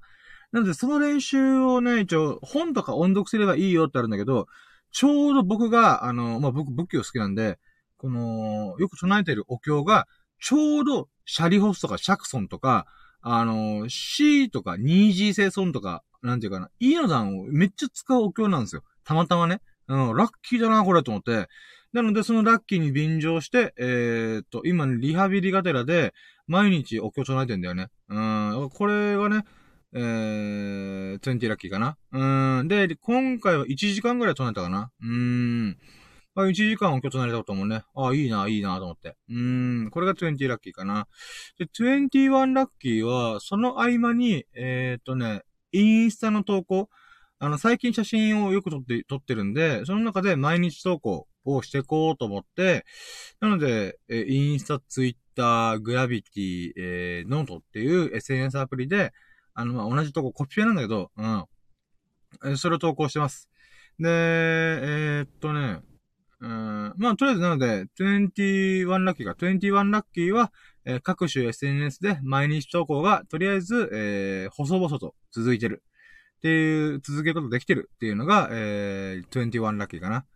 で、22ラッキーがね、22、22は、そっから何したっけなあ、あ、そっか。あれだ。あのね、あの、お経とやるときってさ、あの、僕、目標をまとめてたんで、昔。で、その目標を、あのー、整理しました。うん。でね、1年前の目標だったから、ちょっとね、あの、刷新してないとなと思って、だからそのね、あの、お経とやるつついでに、えっ、ー、と、目標整理をできたことが、えー、22ラッキーかな。うん。例えばさ、あのー、入れ歯を入れるとか、えー、ダイエットをするとか言ってんだけど、あの、まあ、現在今ダイエットうまくいってるんで、ゆっくり2ヶ月で今12キ、2、3キロ痩せてんだよね。うん。あ、一応順調にダイエットの目標達成してるけども、えー、っと、まだ甘いんですよね。うん。なので、えー、っと、書き換えたりとかして、えー、今年中に、えー、っと、75キロまで行く、みたいな。うん。だから、なんかそんな感じかなうん。とか、まあ、うん、読書のペースとか、まあまあ、そういう細かいやつをちょっといろいろね、手直ししてました。うん。で、こあこの目標はもういいかなって思うものに関しては、もう一旦中断っていうか置いといて、とかいう風に、ちょっと目標整理をできたのがね、ちょっと良かったなと思って。うん、やっぱ一年前のさ、古い目標を見て、あ、そうか、当時の俺こんなこと思ってたんだなと思うし、かつ、あ、達成できてね俺とは思うんだけども、まあ、腐らず、うん、あのー、すねず、うん、もう一回今年の新たな目標を組み込んで、また頑張っていける、いこうと思って、うん、ちょびっとね、まだまだ、あの、改善する余地あるんだけど、そういった意味でね、目標をちょっと整理できたのが良かったかなっていうのが22ラッキーですね。はい。んで、23がね、えー、っと、待ってよ、ちょっと見つむ。あ、げっぺ。23が、えー、っと、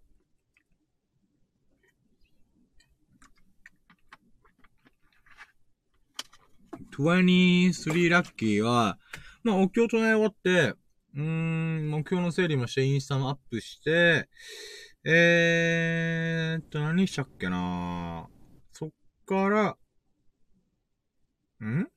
なんか時間抜けてるな。何したっけなお経を唱えて、ん？なんかすっぽり抜けてんな。24。24ラッキー、24は、えー、ラッキー。24個目のラッキーね。ありはするんだけど、あれこれだっけなん？なんか抜けてる気がする。なんだろう。なんか空白の2時間があるな。え、なんだろう何したっけなん？あれ？あれれれれれれれれあれ？なんか空白の2時間あるのに何してたんだマジで。え ?What? うん待って。空白の2時間があるぞ。俺、気失ってた。えん？もう記憶1時間ぐらいじゃないって。でも、言うで多分、あと1、2時間あるんだよね。何したっけな。え、待って、怖い。1、2時間が抜けて落ちてる。え？え？え？あれ？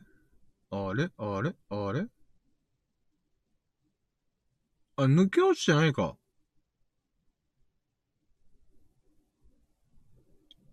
あれまあ、いっか。まあいいや、ちょっと、じゃあ空白の1、2時間がある気がするけど、気のせいと思って、えー、じゃあ24ラッキー。えー、24時間断食撮影できま、あ、言っちゃうな。正確には22時間断食撮影できました。イェイ。22時間？かな？まあ、えっとね、いつも僕は24時間断食してるんだけども、あの、昨日ちょっとね、それがずれ込んで27時間断食がなったんだよね。だからね、その分でちょっとリズムが狂ったから、どうしよっかなーと思ったんだよね。で、えー、っと、なので、どっかで帳尻合わせた方がいいなーと思ってて、今日ちょっとね、あの、早めに食べることにしたんですね、ご飯を。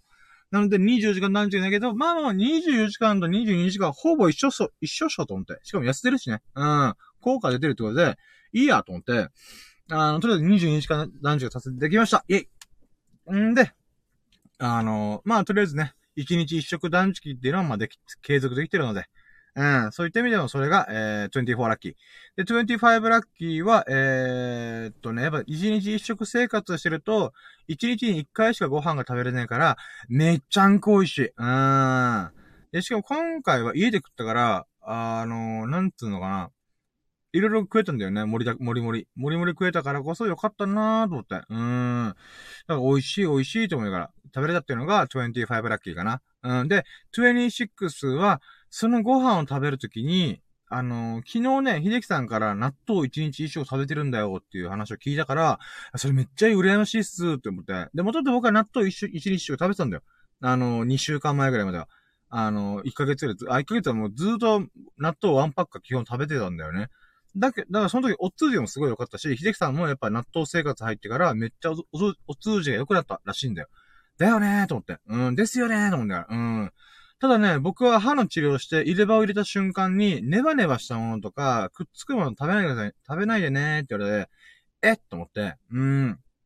納豆、ネバネバしてるやんと思って、ええーと思ったんだけども、今ね、もう、入れ歯を入れてね、多少慣れてきたっていうのもあるから、あの、まあ、納豆食べてみようと思って。で、様子見てダメだったら、もう諦めようと思ったんだけど、あの、普通に納豆食いました。イェイ。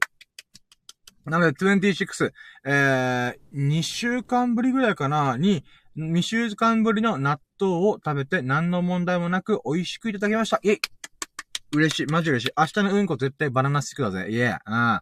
バナナかなーと思うぐらい。あれこれバナナが、はトイレに入ってるみたいな思うぐらいの、多分綺麗なうんこが出るんだろうなーっていう。うん。ま一日ですでよかったけど、ま、とりあえず明日もまた食うし、とも考えると、うん、納豆生活がね、もう一回こう、できるっていうのが嬉しいなと思って。うん。なので、これが26ラッキーですね。うん。で、27で言うならば、えー、っと、なんだろうな。うーん。27ラッキーは、まあ、ご飯美味しかったって話したし、そうね。あー、リップクリームをまた塗り、塗り塗りしております。でね、えー、それ、リップクリームを再びね、使うことになってるっていうのが27ラッキーかな。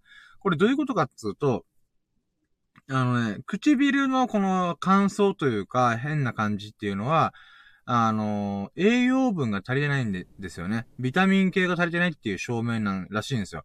だから、唇っていうのは内臓の一部だ、一部がたまたま、たまたま出てるみたいな感じなんだよね。うん。だから内臓に内臓関係の、あ、内臓に必要なビタミン系が足りてないっていう、ちょっと、あのー、アラートなんだよね。警報なんだよね。だから、あー、ちょっと乾燥し始めてるやばいなって思ったので、まあ、そういった意味でもね、納豆食えたのも良かったし、かつ今日のご飯は結構、うーん、ちょこちょこ野菜系というか、そういう味噌汁系も入ってるからね。うん。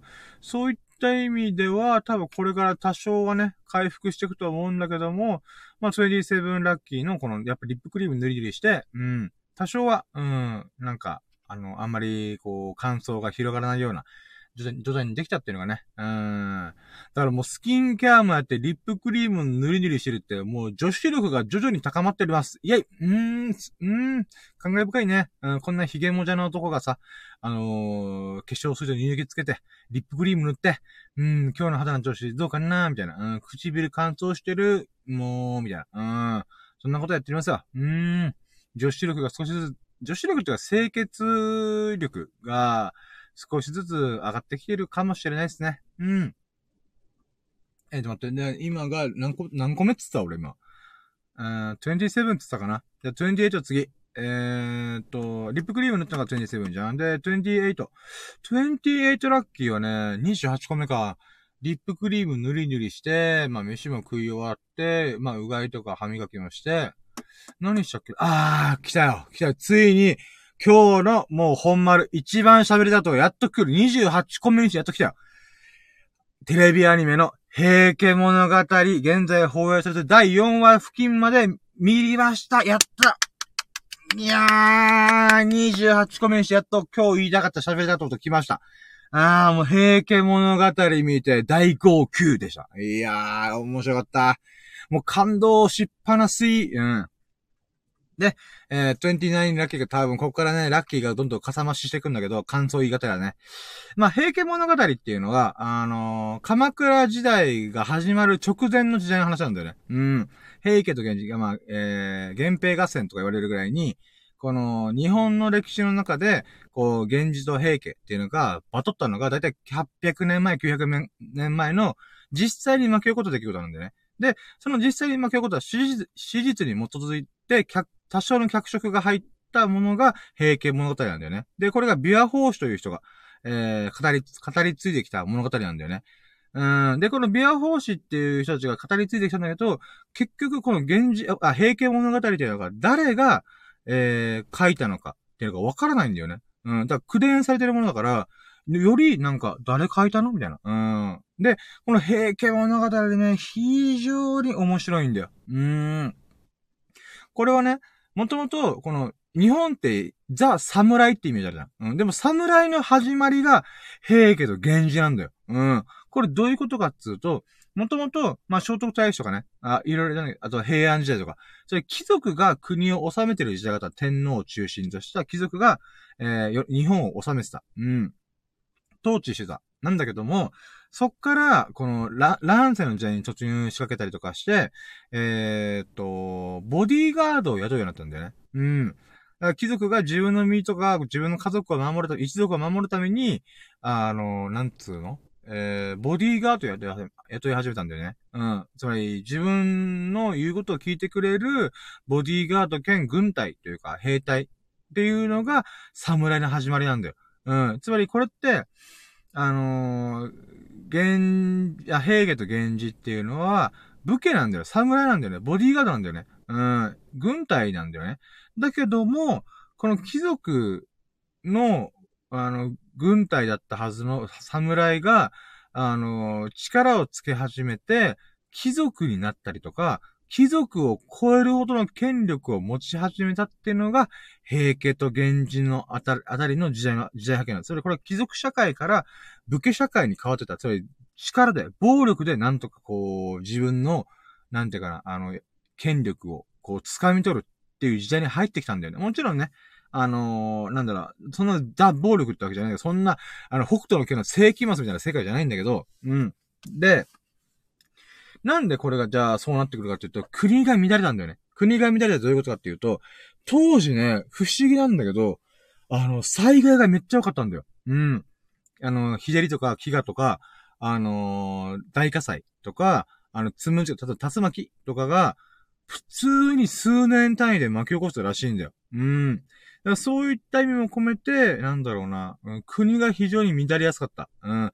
でも、その中で貴族とか、えっ、ー、と、平家は、なんていうの、下々の民、民の、あ、国民のね、あの、生活よりも自分たちの権力闘争に明け暮れたっていうのもあったんで、よりね、こう、なんていうかな、うん、より乱世な、乱れた時代、乱れた世の中になり始めたんだよね。で、そのさなかの物語が平家物語。っていうことで、めちゃくちゃ面白いの。うん。で、えー、っと、そうね。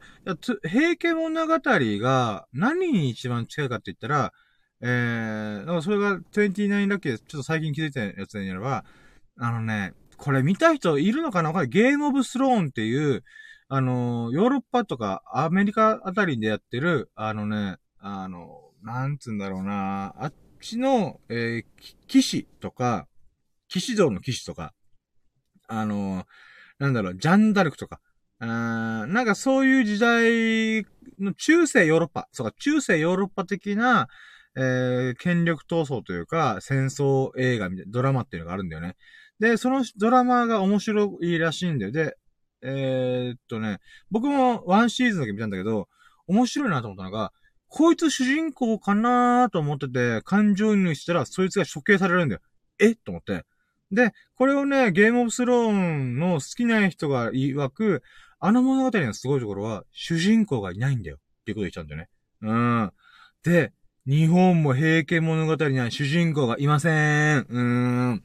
なるほどなと思って。うん。つまり、えー、例えばさ、織田信長と豊臣秀吉、徳川家康っていうのは分かりやすい。徳徳川家康は分かりやすいじゃん。うん、最終的に乱世を収めて、江戸幕府を300年続けられたさ、もう名君中の名君よ。うん。だから徳川家康を主人公にしやすいよね。だけど、平家物語の場合は、主人公がコロコロ変わるんだよ。つまり、正確に言えば主人公がいないんだよ。うーん。だからね、そういった面白さが、まず、土台としてあるんだよね。うーん。移りよく権力というか、世の流れっていうもの、諸行無常のっていうのかな。移り変わりゆく時代っていうものを見事に描いているのが平家物語なんだよね。うん。だから、祇園少女の鐘の声、えー、諸行無常の響きあり、えー、シャラ掃除の色、えー、聖者必須の言葉りを表す。っていうのがもう有名な、あのー、平家物語の始まりの文章なんだけど、文章というか、あのー、言葉なんだけど、やっぱその通りなんだよね。平家物語っていうのは、平家が、その一個前の時代は貴族が、天皇とか貴族が、えー、権力を持ったけども、その権力を、武力で掴み取るかのごとく、あの、平家、平の清盛あたりが、こう、いやっしゃー、天皇よりも権力ゲッチュみたいな。ってなった時代からのまさかの源氏に負ける。滅ぼされる。うん。平気嘘みたいな。うん。で、その源氏すらも、源氏ってこの兄弟がいて、頼朝と義経。なんだけど、頼朝がトップであるけど、義経があまりにも戦上手すぎ、戦が上手すぎて、自分のこの地位を脅かすんじゃねえかってことで、えー、この、立役者である。平家を滅ぼすことの立役者である、えー、義経を、えー、処刑するんだよね。うーん。で、これ、平家物語はそこら辺で一旦終わるんだけど、実はまだ続きがあって、頼朝も50歳前後で確か亡くなってるんだよ。しかも死因が不明。死因、な、亡くなった理由が、あの、資料に書かれてないんだよ、一切。だから、なんで亡くなったのかが謎なんだよね。うっそ、そんなことあるで。だって時の権力者だよ。だって、例えばさ、安倍晋三元首相がいるじゃん。その人が亡くなったのって、やっぱ書かれるでしょうん。何かしらの文献残るはずじゃん。うん。どうしよう、今の天皇とかが亡くなったら、だそうなるよね。うん。そんなことあると思って。だから意図的に頼朝が亡くなった理由は消されたんじゃないかとかもいろいろあるんだよね。うーん。ただ問題は頼朝の後は、源氏じゃなくて、あの、奥さんの北条家が、あのー、権力を集め始めるんだよね。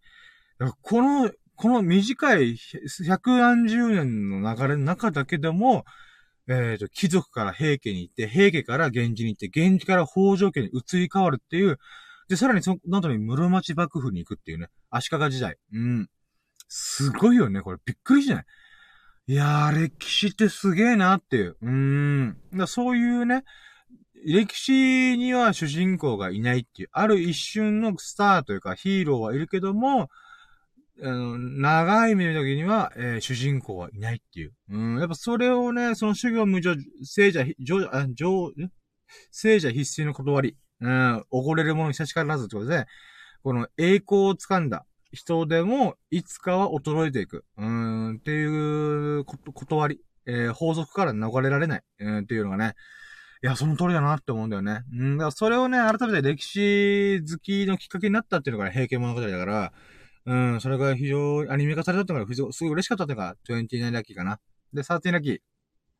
で、あのね、このテレビアニメね、何が素晴らしいかっていうと、よく源平合戦というか、源氏と平家のバトルで言うならば、やっぱ源氏の人気が割と高いんだよ。なぜならば、平家が、あの、平家にあらぬものは、えー、人にあらず。つまり、平家じゃない奴は人じゃねえ、みたいな。うん。え、人権総無視しました？君みたいな。うん。って思うぐらいとんでもなく言うんだよね。うん。なんだけど、やっぱね、その時の国家、国のもう3分の1ぐらいは平家で固まってたんで、養殖とかね。えー、そういった意味ではまあそういう風になっちゃうのはしょうがねえよなーとは思うんだよね。ただ、うーん、なんつうんだろう。この、13ラッキーで言うならば、えっ、ー、と、その、源氏、つまり、えっ、ー、と、調子乗ってるやつをぶっ飛ばした源氏っていうのが、よく、フューチャーされやすいんだけど、でもね、平家も平家で、いいやつもいるんだよ。うん。人間味あふれるやつもいるんだよ。うん。日々を、えー、なんて、ささやかな日常を過ごしてる人々もいっぱいいるんだよね。だから、一括りで、平家ってなんか調子乗せてあかんよな、みたいな、出せよな、みたいな、そういう話じゃないんだよね。うん。それはあくまで、マクロの視点で話、マクロの視点で見てるだけなんだよね。マクロっていうのは、えー、広い目線。歴史とか数十年、数百年単位で、えっ、と、歴史をざっくり見ちゃってると、その歴史の年表の中に埋もれている人々の生活とか日常を忘れてるんだよ。うん。だからそういった意味で、現実にスポットライトが当たるっていうのは、非常に気持ちはわかるんだけど、それはあくまでマクロ的視点で見てるんだよ。広い目線で見すぎてるんだよね。うん。それは悪いことじゃないんだけど、そういった目線とともにもう一個あるのが、えっと、ミクロの視点。つまり、その当時生きた人々の年表とか歴史書に埋もれてて、埋もれてる、あのー、日々こんなこと思ったとか、こんな出来事があって私すごい傷ついたとか、そういう人間味、うん、の部分にフォーカス当てると、ミクロの視点、つまり、おっきい、数十年単位ではなくて、日々一日の日常をどう過ごしてるかっていう狭い視点、ミクロの目線で見ることによって、平家という存在も一概に悪いやつとは思えないんだよね。うーん。でもやっぱ僕もね、あの、小学校とか中学校、高校ぐらいの時は、やっぱ源氏かっけえ、頼朝かっけえ、みたいな。義経かっけえ、牛若丸すげえ、とか、あの、弁慶かっけえ、立ち往生すげえな、こいつ、みたいな、ことはある。うん。だけどもね、やっぱ30代だと思うのが、いや、平家も平家でいろいろ事情あったよな、とも思うんだよね。うーん。だからそういっった目線で今回、平家物語テレビアニメがやる、やるから、すげえラッキー、ベストタイミングだなと思ったんだ。これが13ラッキー。で、31ラッキーは、えー、っと、うーん、このね、主人公の女の子がビワっていう名前なんだよ。うん。だからこの子が特殊能力を持ってて、未来が見えるんだよね。うん。とか、あの、重森、平の重森っていう存在が、あの、すげえいいやつなのね。うん。もうほんと、あの、なんだろう、間取り持ってくれる、バランスを取ってくれる、いい、優しいおっちゃんがいるんだけど、その人もまた、亡くなった人の魂とか亡霊が見えるみたいな、特殊能力持ってんだよね。つまり主人公と重森がいろいろこう、なんていうかな、こう、たまたま、こう、縁があって、一緒に生活してるわけなんだけども、なんていうかな、うーん、この主人公のビアという女の子は、あのー、平家物語の流れで登場しないんだよ。今回のテレビアニメ版のために作られたオリジナルキャラクターなんだよ。だからこの設定がね、すげえいいなと思った。これが31ラッキー。平家物語っていうのは、あのー、多少歴史が好きな人とかだったら、一回通るはずなんだよね。で、さらに教科書とかでも紹介されてるから、つまりこれどういうことかっていうと、平家物語の多少の流れはみんな把握してるんです。これどういうことだネタバレしてんだよ。うん。大きい流れのネタバレがもうすでにやってる中で大河アニメなんだよ。うん。で、そこにチャレンジしたのすごいなと。で、そこのチャレンジを成功、成功させるのが、主人公のビアというオリジナルキャラクターなんだよ。うん。この平家物語をさ、数ある、えっ、ー、と、作品で、あの、何度も映像化されたりとか、舞台化されたりとか、やってんだよ。あの、本、書籍化されたりとか。なんだけども、えっ、ー、と、この、これをアニメでやるとき、ときに、多分、そのままやったら多分 NHK ですかっていう感じになるんだよ。うーん。なん、なんだけど、やっぱ、フジ、フジテレビ系、つまりエンタメ性のある平家物語、みんなが楽しく歴史を学べるというか、歴史を味わえるアニメにしてくるんだよね。その、キーになるのがやっぱ主人公のオリジナルキャラクターなんだよね。うん。これがね、すごい存在だなと思って。うん。だネタバレが起きてる。平家物語っていうのは多少の人はもうみんな分かってんだよ、流れを。ただその流れの、をさらうだけじゃ、ただの、なんていうかな、教育アニメなんだよ。だけどエンタメアニメにするためには、より、そのキャラクターとか登場人物の日々にこう、フォーカスさせるために、そのビアという主人公、女の子が、未来が見えるっていう目を持って、それを使い、使いつつっていうか、ふとした瞬間に流れてくる映像とか、そのなんていうかな、あビア法師のね、語り口とか、だからそういった意味で、コンパクトに平家物語を説明してくれてるんだよ。うーん。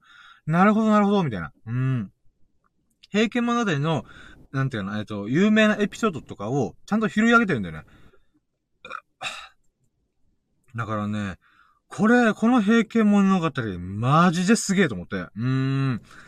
ほんとね、シンプルなんだよね。主人公、オリジナルキャラクター出して、女の子で、ビア奉仕で、みたいな。うん。っていうのって、多分ね、これ思いつきそうで思いつけないんだよ。うーん。で、しかもこのなんかさ、この、なんか、ナルトとかさ、少年漫画的にさ、この目に特殊能力があって、未来を見える力と、この幽霊とかが見れる力を持つ目。うん。この目が、えっ、ー、と、両方持ってるんじゃなくて、互い違いに主人公と主人公の親代わりなる重森が持ってる。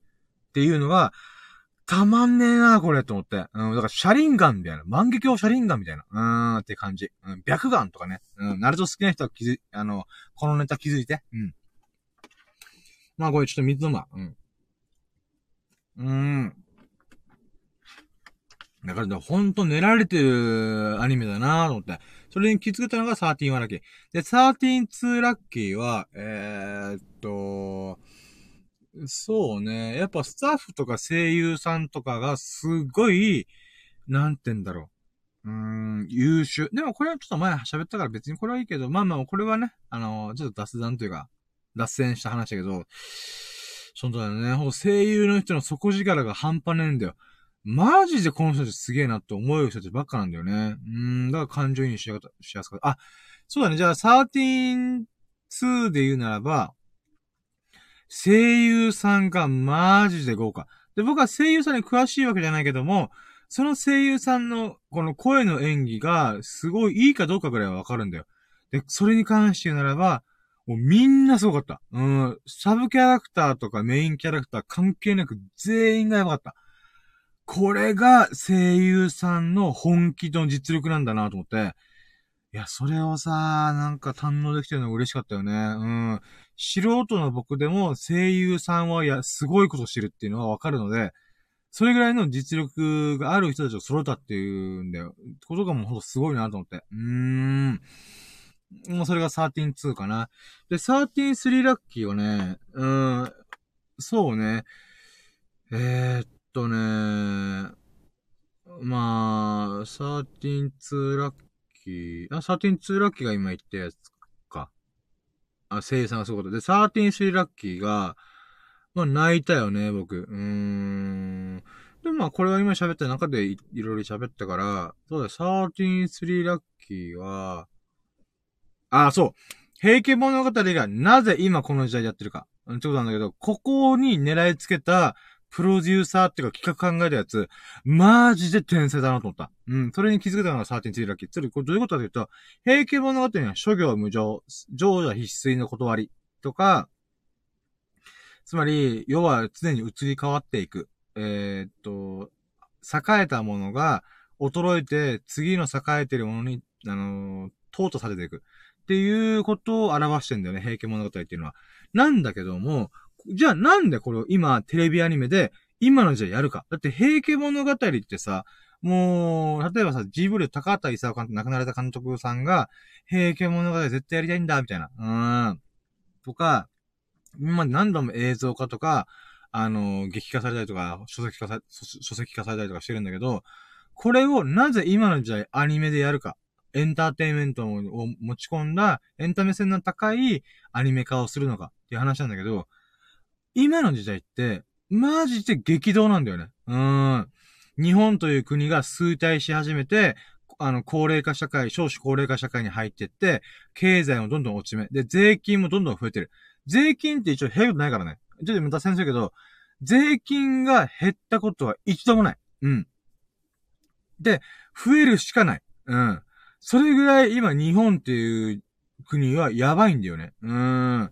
まあ、税金の使いでしょ、社会保障とか、なんていうかな、あのー、なんていうかな、うーん、まあ、医療費とかね、えー、この少子高齢化の影響によるものとかもあるんで、うん、で、さらにそれで経済ももうボロ負けしてると。うん。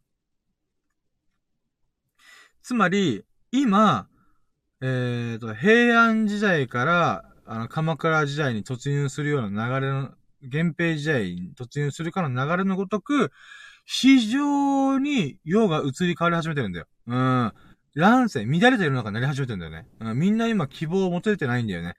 うん。だからこそ、こう、新しい時代、あ、今の時代の人に刺さると多分ね、誰かが気づいたんだよ。これの着眼点がほんとすげえなと思って。うーん。平家物語を今この時代みんなが、みんなの心を打つだろうっていう風に考えたやつ、マジで天才。うーん。だからね、本当ね、今ね、幕末と言ってもいいぐらい、もう維新なんだよね。時代の転換点なんだよ。僕らがこれから10年後、20年後経った時に、ああ、2010年代、2020年代が、時代が明らかに変わった瞬間だったなって振り返るぐらい、とんでもなく世界的にも日本の歴史史上の中でも、とんでもない時代の中の渦の中にいるんだよ、僕らは今。うーん。まさに平家が衰えていくかのごとく。うーん。未来が残ってないよ。もうこの滅びゆく、うーん、流れに乗っかっちゃってる。果たしてそれの滅びゆく流れの中で、こう、なんとか生き残れるのかっていうのが試されてるんだよ、今。だからこそ平家物語っていうのは、今の時代の人を、胸を打つし、かつ、えっ、と、うん、めっちゃ力が入ってるんだよね。このアニメーターとか。うん、やっぱ歴史とか、タイガーアニメだから。うーん。いや、これがほんとすごい着眼点だなと。これに気づけたのが133ラッキーかな。で、134ラッキーはね、うーん、まあでも言いたいこと今言ったから、まあまあ、34ラッキーは、これさ、あの、すげえアニメのテンポ早いんだよ。早いんだよ。え、もう、もうこの展開来てんの？ってびっくりするぐらい展開が早いんだよ。で、えー、っとね、うーん、これフジテレビ系列だったんだけど、一応毎週放映してるらしいんで、今現在4話か5話ぐらい言ってんだよね。で、この展開だとおそらく10何話で終わるぞと思ったんだよね。で、そしたらさ、調べてたら、フジテレビオンデマンドっていうサブスクサービスで、えー、っと、全話公開してると。ただから11話だったんだよね。ただから11話分だけが、あのー、で、平家物語で構成してるんだよね。で、その11話が出てるから、これね、あの、134ラッキーっていうのが僕は、この平家物語を見るためだけに、フジテレビオンデマンドに入って、あの、無料期間の、トライアル期間の2週間経ったら、えー、っと、やめようかなと。ああ、もうそう思うぐらいね、なんだよ、この、平家物語見たくなってる。うん。で、おかんの平家物語に今ハマってるから、えー、っとね、あの待ってよ、平家物語ハマってるから、えー、っと、なんつうの？うん、おかんにもね、僕のアカウントをちょっと教えて、あの、このアカウントで行けば、なんつうのかな？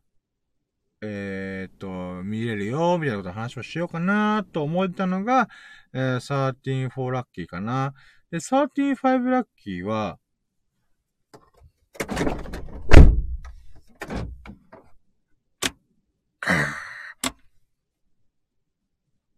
ごめん、今猫ちゃんがいるから脅かそうと思ったけど、全然ビビらない。悲しい。うん。はい。あ、じゃあ平家物語のね、見るためにフジテレビオンデマンドに入ろうかなと思うぐらい、それぐらいすごいアニメだったっていうのが、えー、まあ、入るかな。13-4ラッキー、これ。はい。で、13-5ラッキー。いえーと、平家物語コーナーやっとった。で、平家物語をね、あ、そうだね。これまだ終わってない。13-5ラッキーは、えーとね、今、アマゾンプライムで4話まで公開されてるんだよね。で、それを僕は、一気見した。うん。何もせずに、あのね、僕さ、映像作品見るとき、なんか時間がもったいないと思ったりしたから、何かしながら見るのが多いんだよ。だけど、平家物語だけは、4話、25分ぐらいのアニメの、えー、4本だから、えー、まあ、30分の中で約2時間、1時間半から2時間ぐらい、弱ぐらいかな、の、えー、アニメ、テレビアニメをずーっと見てた。何もせずに、もうアニメに集中して2時間ずーっと見てた。うん、びっくりした。ほんとね、僕ね、ながら見する人だからさ、うーん、それぐらいこのアニメの完成度が高いんだなっていうのに、衝撃を受けました。あー、これがね、久々にさ、こういういいアニメ、自分が本気で見たいアニメに出会えたから、あー、135ラッキーだね。2時間ぶっ通してみたっていう。もうそれ以外何もせずに。うーん。うーん。もうその経験がね、久々だなーと思ったから。うん。うん。まあ、135ラッキー、こんなもんか。んで、136ラッキー。やっと平均物語終わったよ。えー、そっからね、えー、っと、平家物語見終わって、あ、うん、えー、尺巻きました。巻きタバコ僕巻いてるんですけども、えー、っと、また数日分の、えー、ま、ま、今のうち巻いとこうと思って、で、その次に平家物語見直しつつ、してやろうかなと。なので、それが136ラッキーかな。うん。尺巻きながら、えー、現在まだ出てる4話をもう一回見直しました。うーん。これが13、え？えー、6か。136ラッキーですね。で、137が、その後、えー、ジョギングとラキレッチを収録しに、えー、出かけました。うん。出かけたとこだけでラッキー。あのー、気抜いたらすぐ怠けるからさ、僕。出かけたらもうやるしかないじゃん。うん。なので、えー、137ラッキーが、えー、ラッキーライジとジョギングをするために出かけました。うん。んで、138は、えー、ジョギングをしようと思ったんだけど、今日ね、風めっちゃ強いの。もうびっくりする。強風なのよ。うん。んでね、どうしよっかねーと思ってから。うん。だからね、最近ちょっとジョギングに飽きてる部分があって、なんかね、こう、なんかもやもやしてんだよね。だけど、やっぱ、ジョギングした方が痩せるから、まあ、やるかっていうのはあるんだけど、やっぱ雨の日は、まあ、ぐしょぐしょなからちょっと、まあ、できない。しょうがない。これはしょうがないけど、風の日が悩ましいんだよ。いや、これちょっと今日風強くね？って思うんだけど、まあ、走れなくないんだよ。うーん。だからどうしよっかな？っていう、もうなんか、うわー、風強。あ、もう風強いなーとか、うーん。なんかそういう吸ったもんだがあるんですよ。うん。だからね、どうしよっかなーと思った矢先に、いやー、え、待って、30、え、30、38か。38ラッキーは、えー、勇気を振り絞るために、えー、ツイッターで投稿して、えー、勇気を振り絞ってジョギングするぞえいえいおーみたいな、そんな感じのつぶやきをした結果、よし、やるぞって言ってスイッチが入りました。で、39ラッキーは、まあそっからね、ジョギング、準備運動してジョギング、ウォーキング1キロやって、えー、ジョギングを5キロできました。やったね。やっぱね、5キロは最低限走りたいなと思ってんだよね。じゃ3キロでもいいんだけど、やっぱ走るからには5キロぐらい走りたいと思ってるんで、今日もね、それができたのが良かったなと。前回2日前が5キロ走ったんで、今んとこ5キロで連続で走れてるっていうのが、まあ、嬉しいなーってなりますね。うーん。んで、えー、39が今それでしょ？で、49、14ラッキー。14ラッキーは、そうね、うーん。14ラッキーは、あ、そうだね。あのー、昼間は晴れたんだけど、あのー、夜にかけて天気が悪くなるから雨降るって言って、ま今雨降ってんだけど、僕がジョギングしてる最中はたまたま降らなかった。ああ、ありがてえなと思って。うん、全然降る様子なくてね。うん。だからそれが、えー、14ラッキーだね。雨雲が僕のジョギングする時間をたまたま避けて、僕がジョギング落とす瞬間に降り始めるっていうね。うわ、危ないラッキーと思って。うん。これが、14ラッキーかな。40個目ラッキー。で、41個。41。41。41は、えー、てかもう40個ラッキーってるよ。今日ラッキー盛りだくさんすぎじゃね？やば。待って、まだ終わらねえんだけど。うん、41ラッキーは、えーっと、雨の中切り抜けながら走、あ、雨降らなかったでしょ。あ、でももう終わりだ、ほぼほぼ。あ、待ってよ。ジョギングしました。あー、あ、まあ、とりあえずラッキーラジ収録できましたっていうのが41ラッキーだね。うん。で、1時間半ぐらい喋ってるからね、また今日もいっぱい喋ったね。うん。あ、そうか、41まで行ってるのってあれだね。あの、昨日の秀樹さんの、あの、洗車手伝ってくれたっていうのがあるから、それで多分5、6個くらい増えてるから、あー、なるほど。だから14、40個超えたんだ。はいはいはい。なるほどね。あ、まあ、とりあえず14、1ラッキーは、えーっと、ラッキーラジオやって1時間半ぐらい喋ってるってことが、ありがたいな。ラッキーだなと思ってます。うん、今日もめっちゃ出来事いっぱい起きてるじゃんと思って。うーん。14-2ね。なんか今日あった気がするけど、車検の話もしたしね。うん。あ、でもこんなもんか。えー、っと、待って、41ぐらい、41ラッキーぐらいで、やべえ、バッテリー20%だ。やば。あ、でもまあ、残りあと20分、あ、あと30分は持つかな。やば。収録中にバッテリー切れるパターンある？怖っ。あーじゃあ、怖いから41ラッキーでいっか、今日は。OK。ということで、えー、2ステップ目。えー、2ステップ、ラッキーカウント。41ラッキーイェーイということで、41個のラッキーでした。はい、じゃあ、3ステップ目。ファイナルラッキープロセンイエー最終ラッキー指数ということで、えっ、と、初期ラッキー指数、ワンステップ目の初期ラッキー指数で、えー、110%だったか。110%だった中で、2ステップ目でもう思い出しまくって、えー、41個のラッキー叩き出したと。あー。ってことはもう、右肩上がりするよね。うなぎ登りする。うん。恋の滝登りのごとく、うん。登ってったから、ラッキー指数が。うん。だからね、ファイナルラッキープラセントはかなり上がるね、今日は。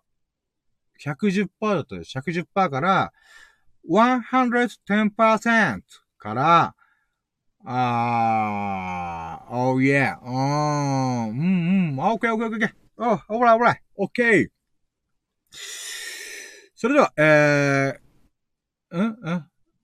今日の、えー最終ラッキー指数、Today's Final Lucky Person!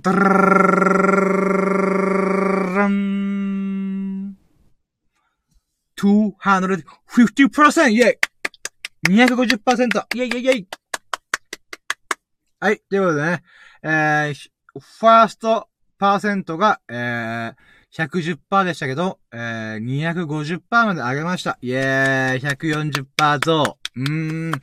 これ営業成績だからびっくりするよね。うん。え、何それ？みたいになるよね。うーん。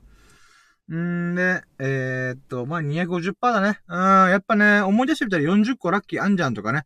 あと、昨日の、ラッキーラジオ収録した後に、秀樹さんの洗車し2時間ぐらいした後に、今日朝起きたから、このラッキーラジオね、秀樹さんに非常にありがたかったっていうのね、あのーちゃんと思い出して、こんなラッキーがあった、あんなラッキーがあったみたいな。っていうのをちゃんと感動できたのもよかったしね。あの、あぶねー。もう、それを、こう、残すこともできずに終わるとこだったと思って、ちゃんと思い出してよかったなーっていうのもあるし、あと、平家物語ってテレビアニメがね、面白すぎて、えー、僕の中でも今年ナンバーワンアニメだなと思って。うん、まあアニメそんな見てないんだけどさ。あんま見てないから、ナンバーワンっていうかもうオンリーワンなんですけど、うん。まあ、とりあえずまあ平家物語見えたのが本当に嬉しかった。うん。んで、まあ、車検の申し込みもできたしね。うん。もう車検申し込んで、台車に切り替わったし、そうね。他に何が、あー、まあまあまあ、そういう忘れてるやつとかささやかなものも全部ひっくるめて、うん。今日は、250%でしたね。うーん。今日も幸せでございます。うい。じゃあ、もう、電池が20%しかないから、今ヒヤヒヤしますけど。えー、はい、じゃあ、first step!Today's あ、ん待ってよ。あ、今、もう忘れた。ごめん、4 step! 最優秀ラッキー Yeah! ということで、today's most valuable lucky TMVL ということだけど、まあね、今回41個の41ラッキーの中から、これが一番ラッキーでござんすっていうのを選びます。うん、えりすぐります。はい。で、まずはね、うん、ラッキーノミネート、イェイということで、ラッキーをね、こう、5個ぐらいね、ちょっとチョイスして、こん中から選ぼうみたいな。うん、まずはワンノミネートはね、ワンノミネートはね、まあ、93.9キロいったっていうのが嬉しかったけど、まあ、今月90キロ目指すから、まあまあまあ、それ達成するまではちょっと置いとこうかな。で、えー、っとね、うーん、そうね。ワンノミネート何があるかな？ワンノミネートはね、うーん。まあまあでも、車検申し込みが無事終わったことかな。うん。まあ、車検受け取りがあるけど、まあまあ、とりあえず車検も申し込みができたこと。うん。うー、かなうん。で、2ノミネートが、えー、っと、うーん。あ、そうね。その流れで、えー、っと、あれで、あそうだ、あ昨日のラキラジの狭間にあった、あの、秀樹さんに、こう、洗車手伝ってもらったこと。っていう、まあね、あの、いろいろ細かいものはさっき紹介したけど、そうね、秀樹さんが洗車2時間手伝ってくれたこと。これが、えー、2ノミネート。うん、ちょっと一回、もうまとめてそれにしちゃおう。うん。ほんとありがたかった、ありがたかったな、ありがたかったなと思って。で、3ノミネートが、3ノミネートな3ノミネートは、えー、あ、そうだね。平家物語を見れたこと。うん、もう、これが楽しみでしょうがなかったから、見れてすげえ嬉しかった。で、えー、4ノミネートが、ん ?4 ノミネートが？あれ？あれ、もうなんか、めぼしいものが出ましたって感じがすごいですけど。ええ ?14 ラッキーもあるのに、14ラッキーもあるのに、こ、こ、3ぐらいで終わりそうなんだけど。え待って。あ、でもま、まとめてるからなあー、そうねまあ、いっか。変に5個に振らすよりは、もう通り、通りとかなりと飛び抜けたやつが、この3つっていうのがあるから、うん。OK。うん。よっしゃ。えー、じゃあ、この3つのラッキーの、3のラッキーノミネートで、あ、3ノミネートで、えー、今日の最優秀ラッキーを選ぼうと思います。では、えー、2月7日、ね、7日だよね。7日月曜日の最優秀ラッキー、Today the most valuable lucky は、あ、待って、今、ドラムロールが、あ、ゲップ、あ、待って、もうとんでもねえな、今。発表する間際で私、今、ゲップ言いましたよ。あっぶねしか、まあまあ、無駄です。えー、っと、じゃあ、今日の、えー、最優秀ラッキーは、ドル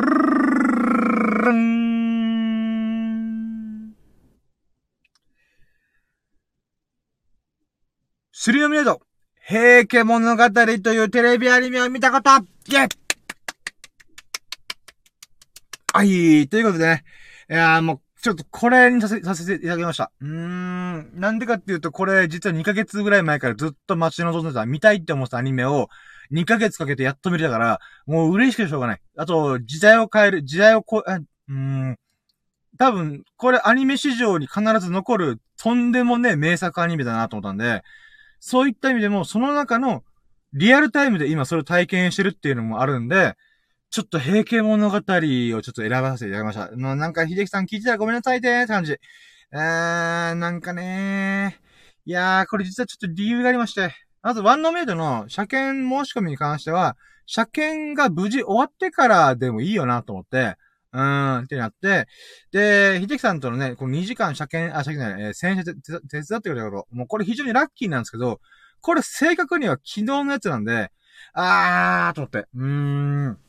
だからね、ほんと一日の終わりにね、このラッキーを振り返ればいいんだけど、昨日はちょっと時間の都合上どうしてもラッキーラジオやった後に洗車をするっていうことだったんで、あー、昨日もね、ラッキーのメールに上がってきたんだけど、まだ実行してないからちょっと一旦置いとこうか、つって、えー、今日になったらノミネートにやっぱ上がってくるんだけども、あら、すげえありがたかったんですけど、そうなんですよね。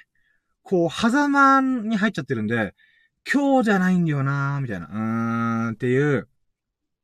あ、あ、待って、あ、あ、あれ？秀樹さんがコメントが、あ、あー、聞いてくれたんですありがとうございます。お疲れ、大丈夫でーす。あ、ありがとうございます。いや、めっちゃ嬉しい。今日、フォールディン2ラッキー、秀樹さん降臨してくれてる。あ、待って、我らがラッキーラジオの七福神、エビス様こと秀樹さんが降臨してくれてる。ありがとうございます。やった、嬉しい。いやー、いや、もう、お気遣いでありがとうございます。いや、嬉しいっす。いやー、まあちょっとね、あのー、狭間になりたい。でも感謝の気持ちとか、ありがたいなと思ってる気持ちはもう満々なんで、うん。やっぱそれはもうラッキーの目で食い込んでくる。二日連続で食い込むぐらいのやっぱ感謝は感じてるんだ。ラッキーだな、ありがたいなと思ってるんで。それだけ伝わってくれればありがたいなと思ってます。いやー。ということで、まあ、今回はちょっと、平家物語という僕が待ち望んでたアニメを、うーん、どうしても見たかったアニメをね、あの、選ばせていただきました。もう、こんだけアニメを待ち望ん、あ、あの、見たいっていう風に待ち望んでたアニメはないので、最近は。数年ぶりかな。やっぱそれぐらいのアニメっていうことも、だから、新エヴァンゲリオンぶりの、いや、新エヴァンゲリオン1年前か2年前か、まあ、じゃ1年ぶりの、もうどうしても見たいアニメだったんで、うん。あと、やっぱ、歴史が好きで、好きっていうのもありますし、あとは、このアニメ自体が本当革命的なことをいっぱい巻き起こしてるんで、いやそういういろんな目線で時代にも合ってるなとかもあるんで、平家物語がね、やっぱもう今日の最優秀ラッキーに選ばせていただきました。あー。ということで、いやー、感無量でございます。いやー、まあ、言うてもね、結局幸せな日々だったこと変わらないので、本当に秀樹さんありがとうございます。はい。ということで、もう、電池がもう何パーなのかがわからないんで、あコメントありがとうございます。さすがに歴史アニメには負けます。いや、もう、いや、すいませんね。もう、大河アニメにはちょっと、うーん。これがね、平家物語以外だったら、別に僕どうってことなかったんですけど、例えば坂本龍馬伝とかだったら、ふーんと思って見てるんですよ。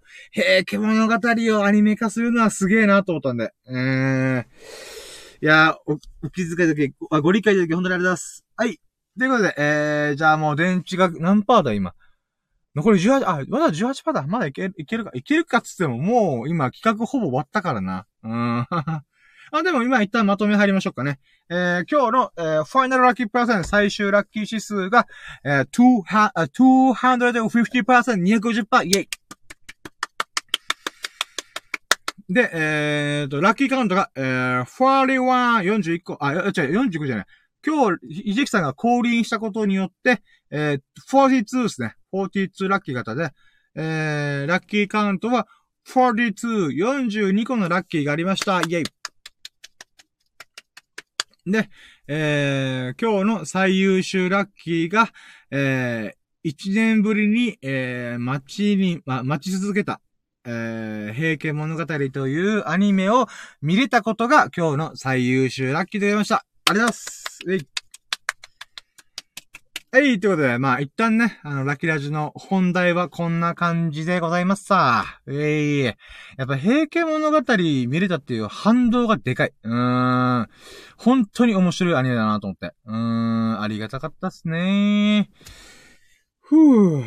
あうーん、っていうかもう、今で、あ、今1時間53、52分か。あと8分なんか喋ろっかな、どうせなら。そうっすね。秀樹さん、あ、そっか。じゃあ、秀樹さんと昨日プチ、プチ企画会議したやつを8分ぐらい喋って、あのー、終わりにしましょうかね。と、ということで、えー、5ステップ目。ついに5ステップ目かな。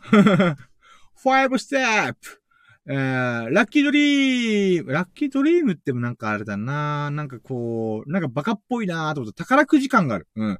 年末ジャンボ、宝くじとか、グリーンジャンボみたいな感じで、ドリームジャンボみたいな。うん、なんか、ドリームラッキーみたいな。なんか、なんか、なんかもうちょいいいことがねえかなと思って、ちょっとこれ探します。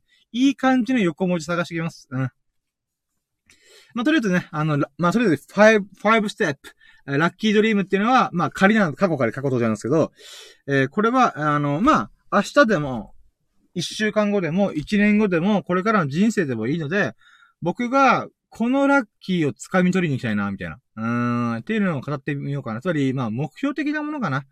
うん、でもし、明日こんなラッキーがあった。明日晴れてたら欲しいなっていう、なんか、うん、まあ、うん、ものだったりとか、明日もラッキーな日々であって欲しいなとか、まあ、そんなレベルのささやかなことでもいいかなと思ってて、ただね、まあ、とりあえず、今回、あの、デモというか、試しにやってみるので、まあ、明日、明日、明日やってみたいこと何があるかな？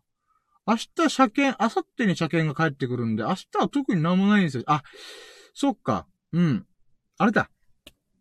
えっと、平家物語が、ちょっと、さっきの途中にも何回も言ってるんですけど、平家物語が今、フジ、フジテレビオンデマンドっていう、フジテレビの作品だけはある、扱ってるサブスク、サブスクリプションがあって、それの、えー、月額1000円ぐらいなんですけど、2週間トライアルがあって、1回入って2週間以内に出れば無料みたいな。っていう、のがあるんですよ。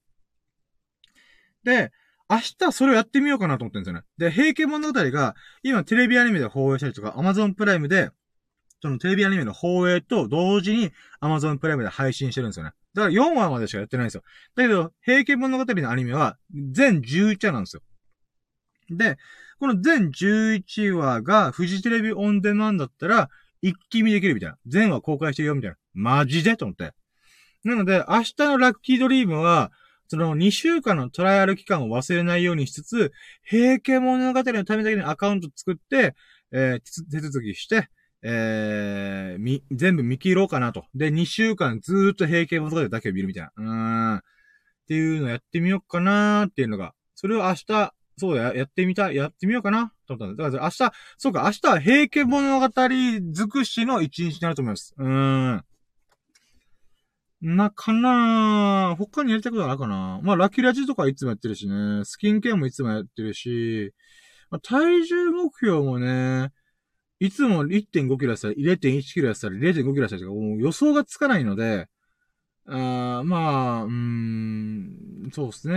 まあでも、へ、フジテレビオンデマンドに入って、えっ、ー、と、なんだっけ、あら、平家物語を一日中見まくる。11話全部見る、見切る。っていうのが、明日街の飛んでるラッキーかな。このラッキーを掴みに行くために、うん、ちょっとパソコンでいろいろ調べながら、やろっかなーって感じですね。うーん。まあ、あとは、うーん、やりたいこと。うーん。そうそう、これ明日ではないんですけど、やっぱね、そろそろブログ始め、再始動しよっかなと思ったり、あとは本をやっぱね、一回作らんといけんよなと思ってるので、とか言いつつ、年末過ごして、年度末で作れればなと思いつつ、もう年度末近いやんけっていうのがあるんで、でもなんか乗り、乗り気じゃないんですよね、今。どうしよっかな俺が。今、ダイエットが楽しくて、うーん。なんかそれに引っ張る、ラ、ラダイエットとラジオが楽しいんですよね、今。うーん。だから楽しいことやったら、や、ややってりゃいいかなと思ったりとか、するんですけど、まあ、うーん。あんまなーめんどくせえなーと思って。うーん。まあまあ、うーん、そうですね。まだこれは決定じゃないですけど、とりあえず、そうですね。本を作るっていうのと、えーと、ブログ書く。うん、っていうのをちょっとそろそろ動かさなきゃなーって思ってますね。えー、他にやりたいこと。うーん、やりたいことよって言うと、そうでな、そうだなうーん、そうね。あ、もうブログに関してこう、えー、言うなら、やっぱ平家物語に関するブログをちょっと書いてみたいなっていうのはちょっとありますかね。うーん。さっき紹介した、これこれこれがいいんだみたいな部分に対して、自分なりにまたブログでまとめたものを出してみたいなーって思えたこともまた嬉しいなーと思ってるんで。うーん。まあ、やるかどうかは別、まあ、まだわかんないですけど。うーん。あとは、うーん。あー、本読んでみたいな。うーん。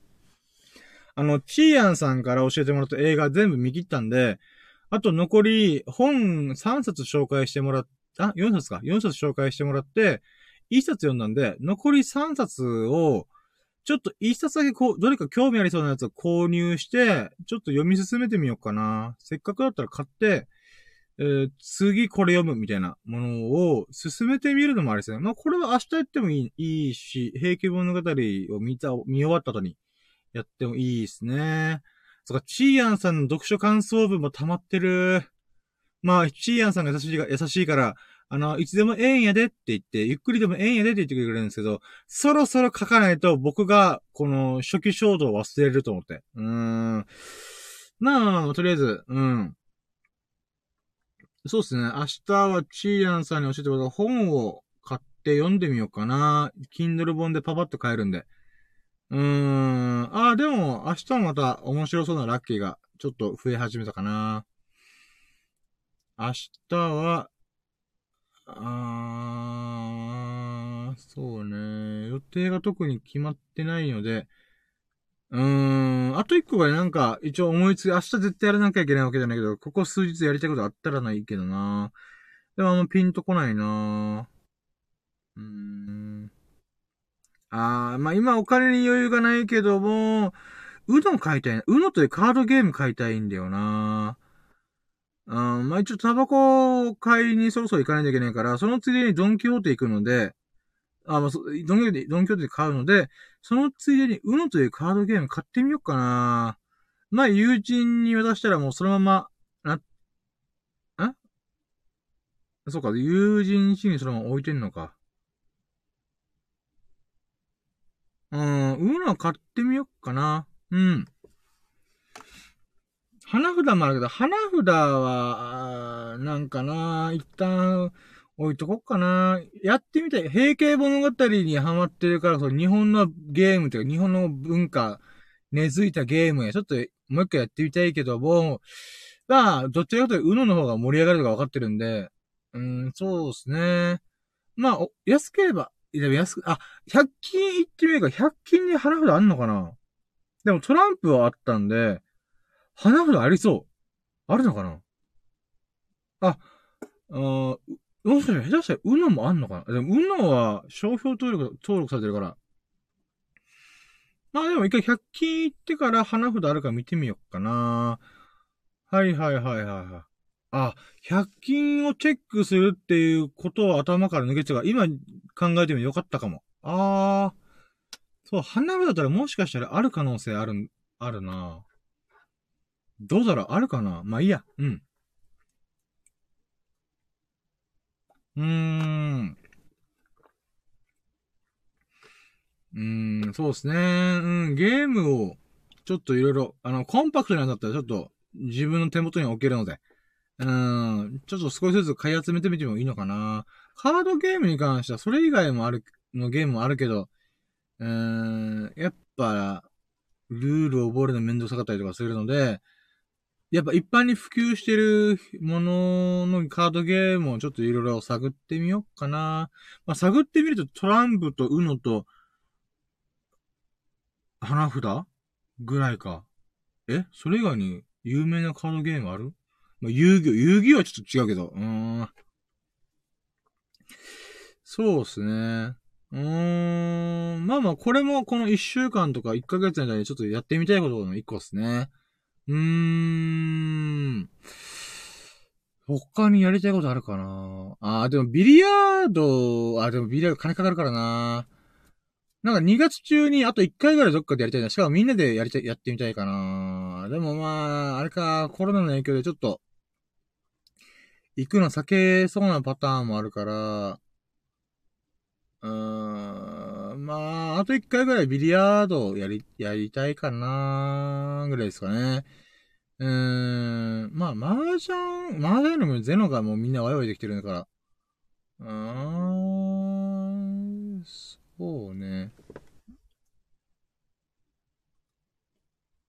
あ、こそう、今コメント、えっと、秀樹さんから、え、100均行くなら一緒に行きましょうと。あ、そうなんですね。あー、なんか用事があるんですかね。おー、ちょうどいいですね。まあでもあれですよ。あの、僕、行く日決めてないんで、雑になんか、たまたま、んなんていうんですかね。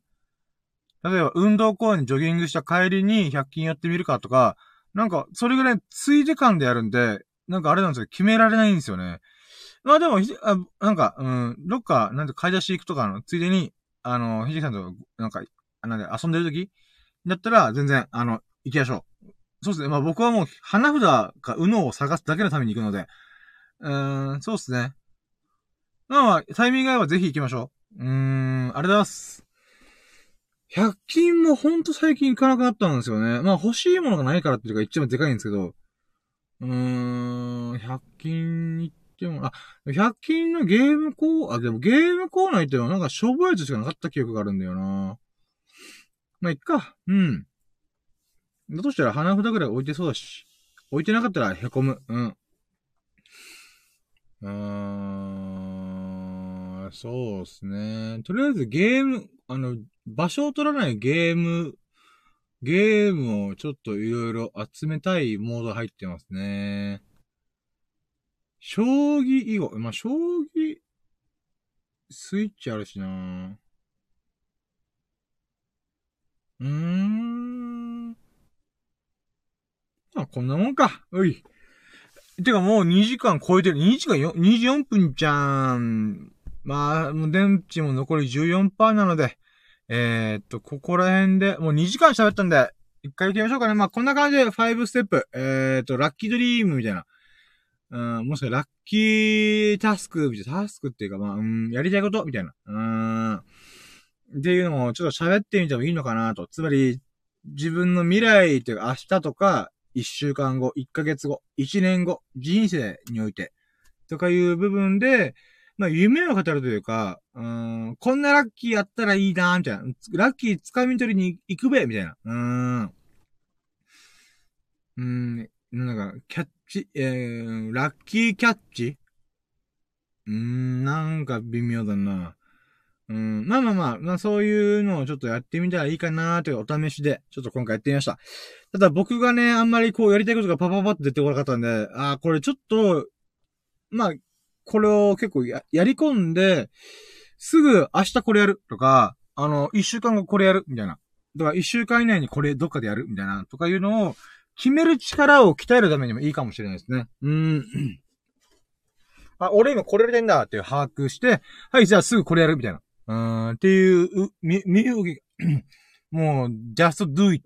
すぐやる。うん。っていうのを鍛える企画になるかなと思いますね。うーん。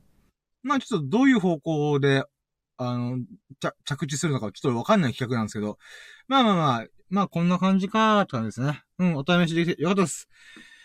はい、ということで、えー、2時間にわたり、えー、お送りさせていただきました。えーと、で、途中から、あの、我らが七福神、エビス様こと秀樹さんが降臨してくれて、本当に嬉しいです。ありがとうございます。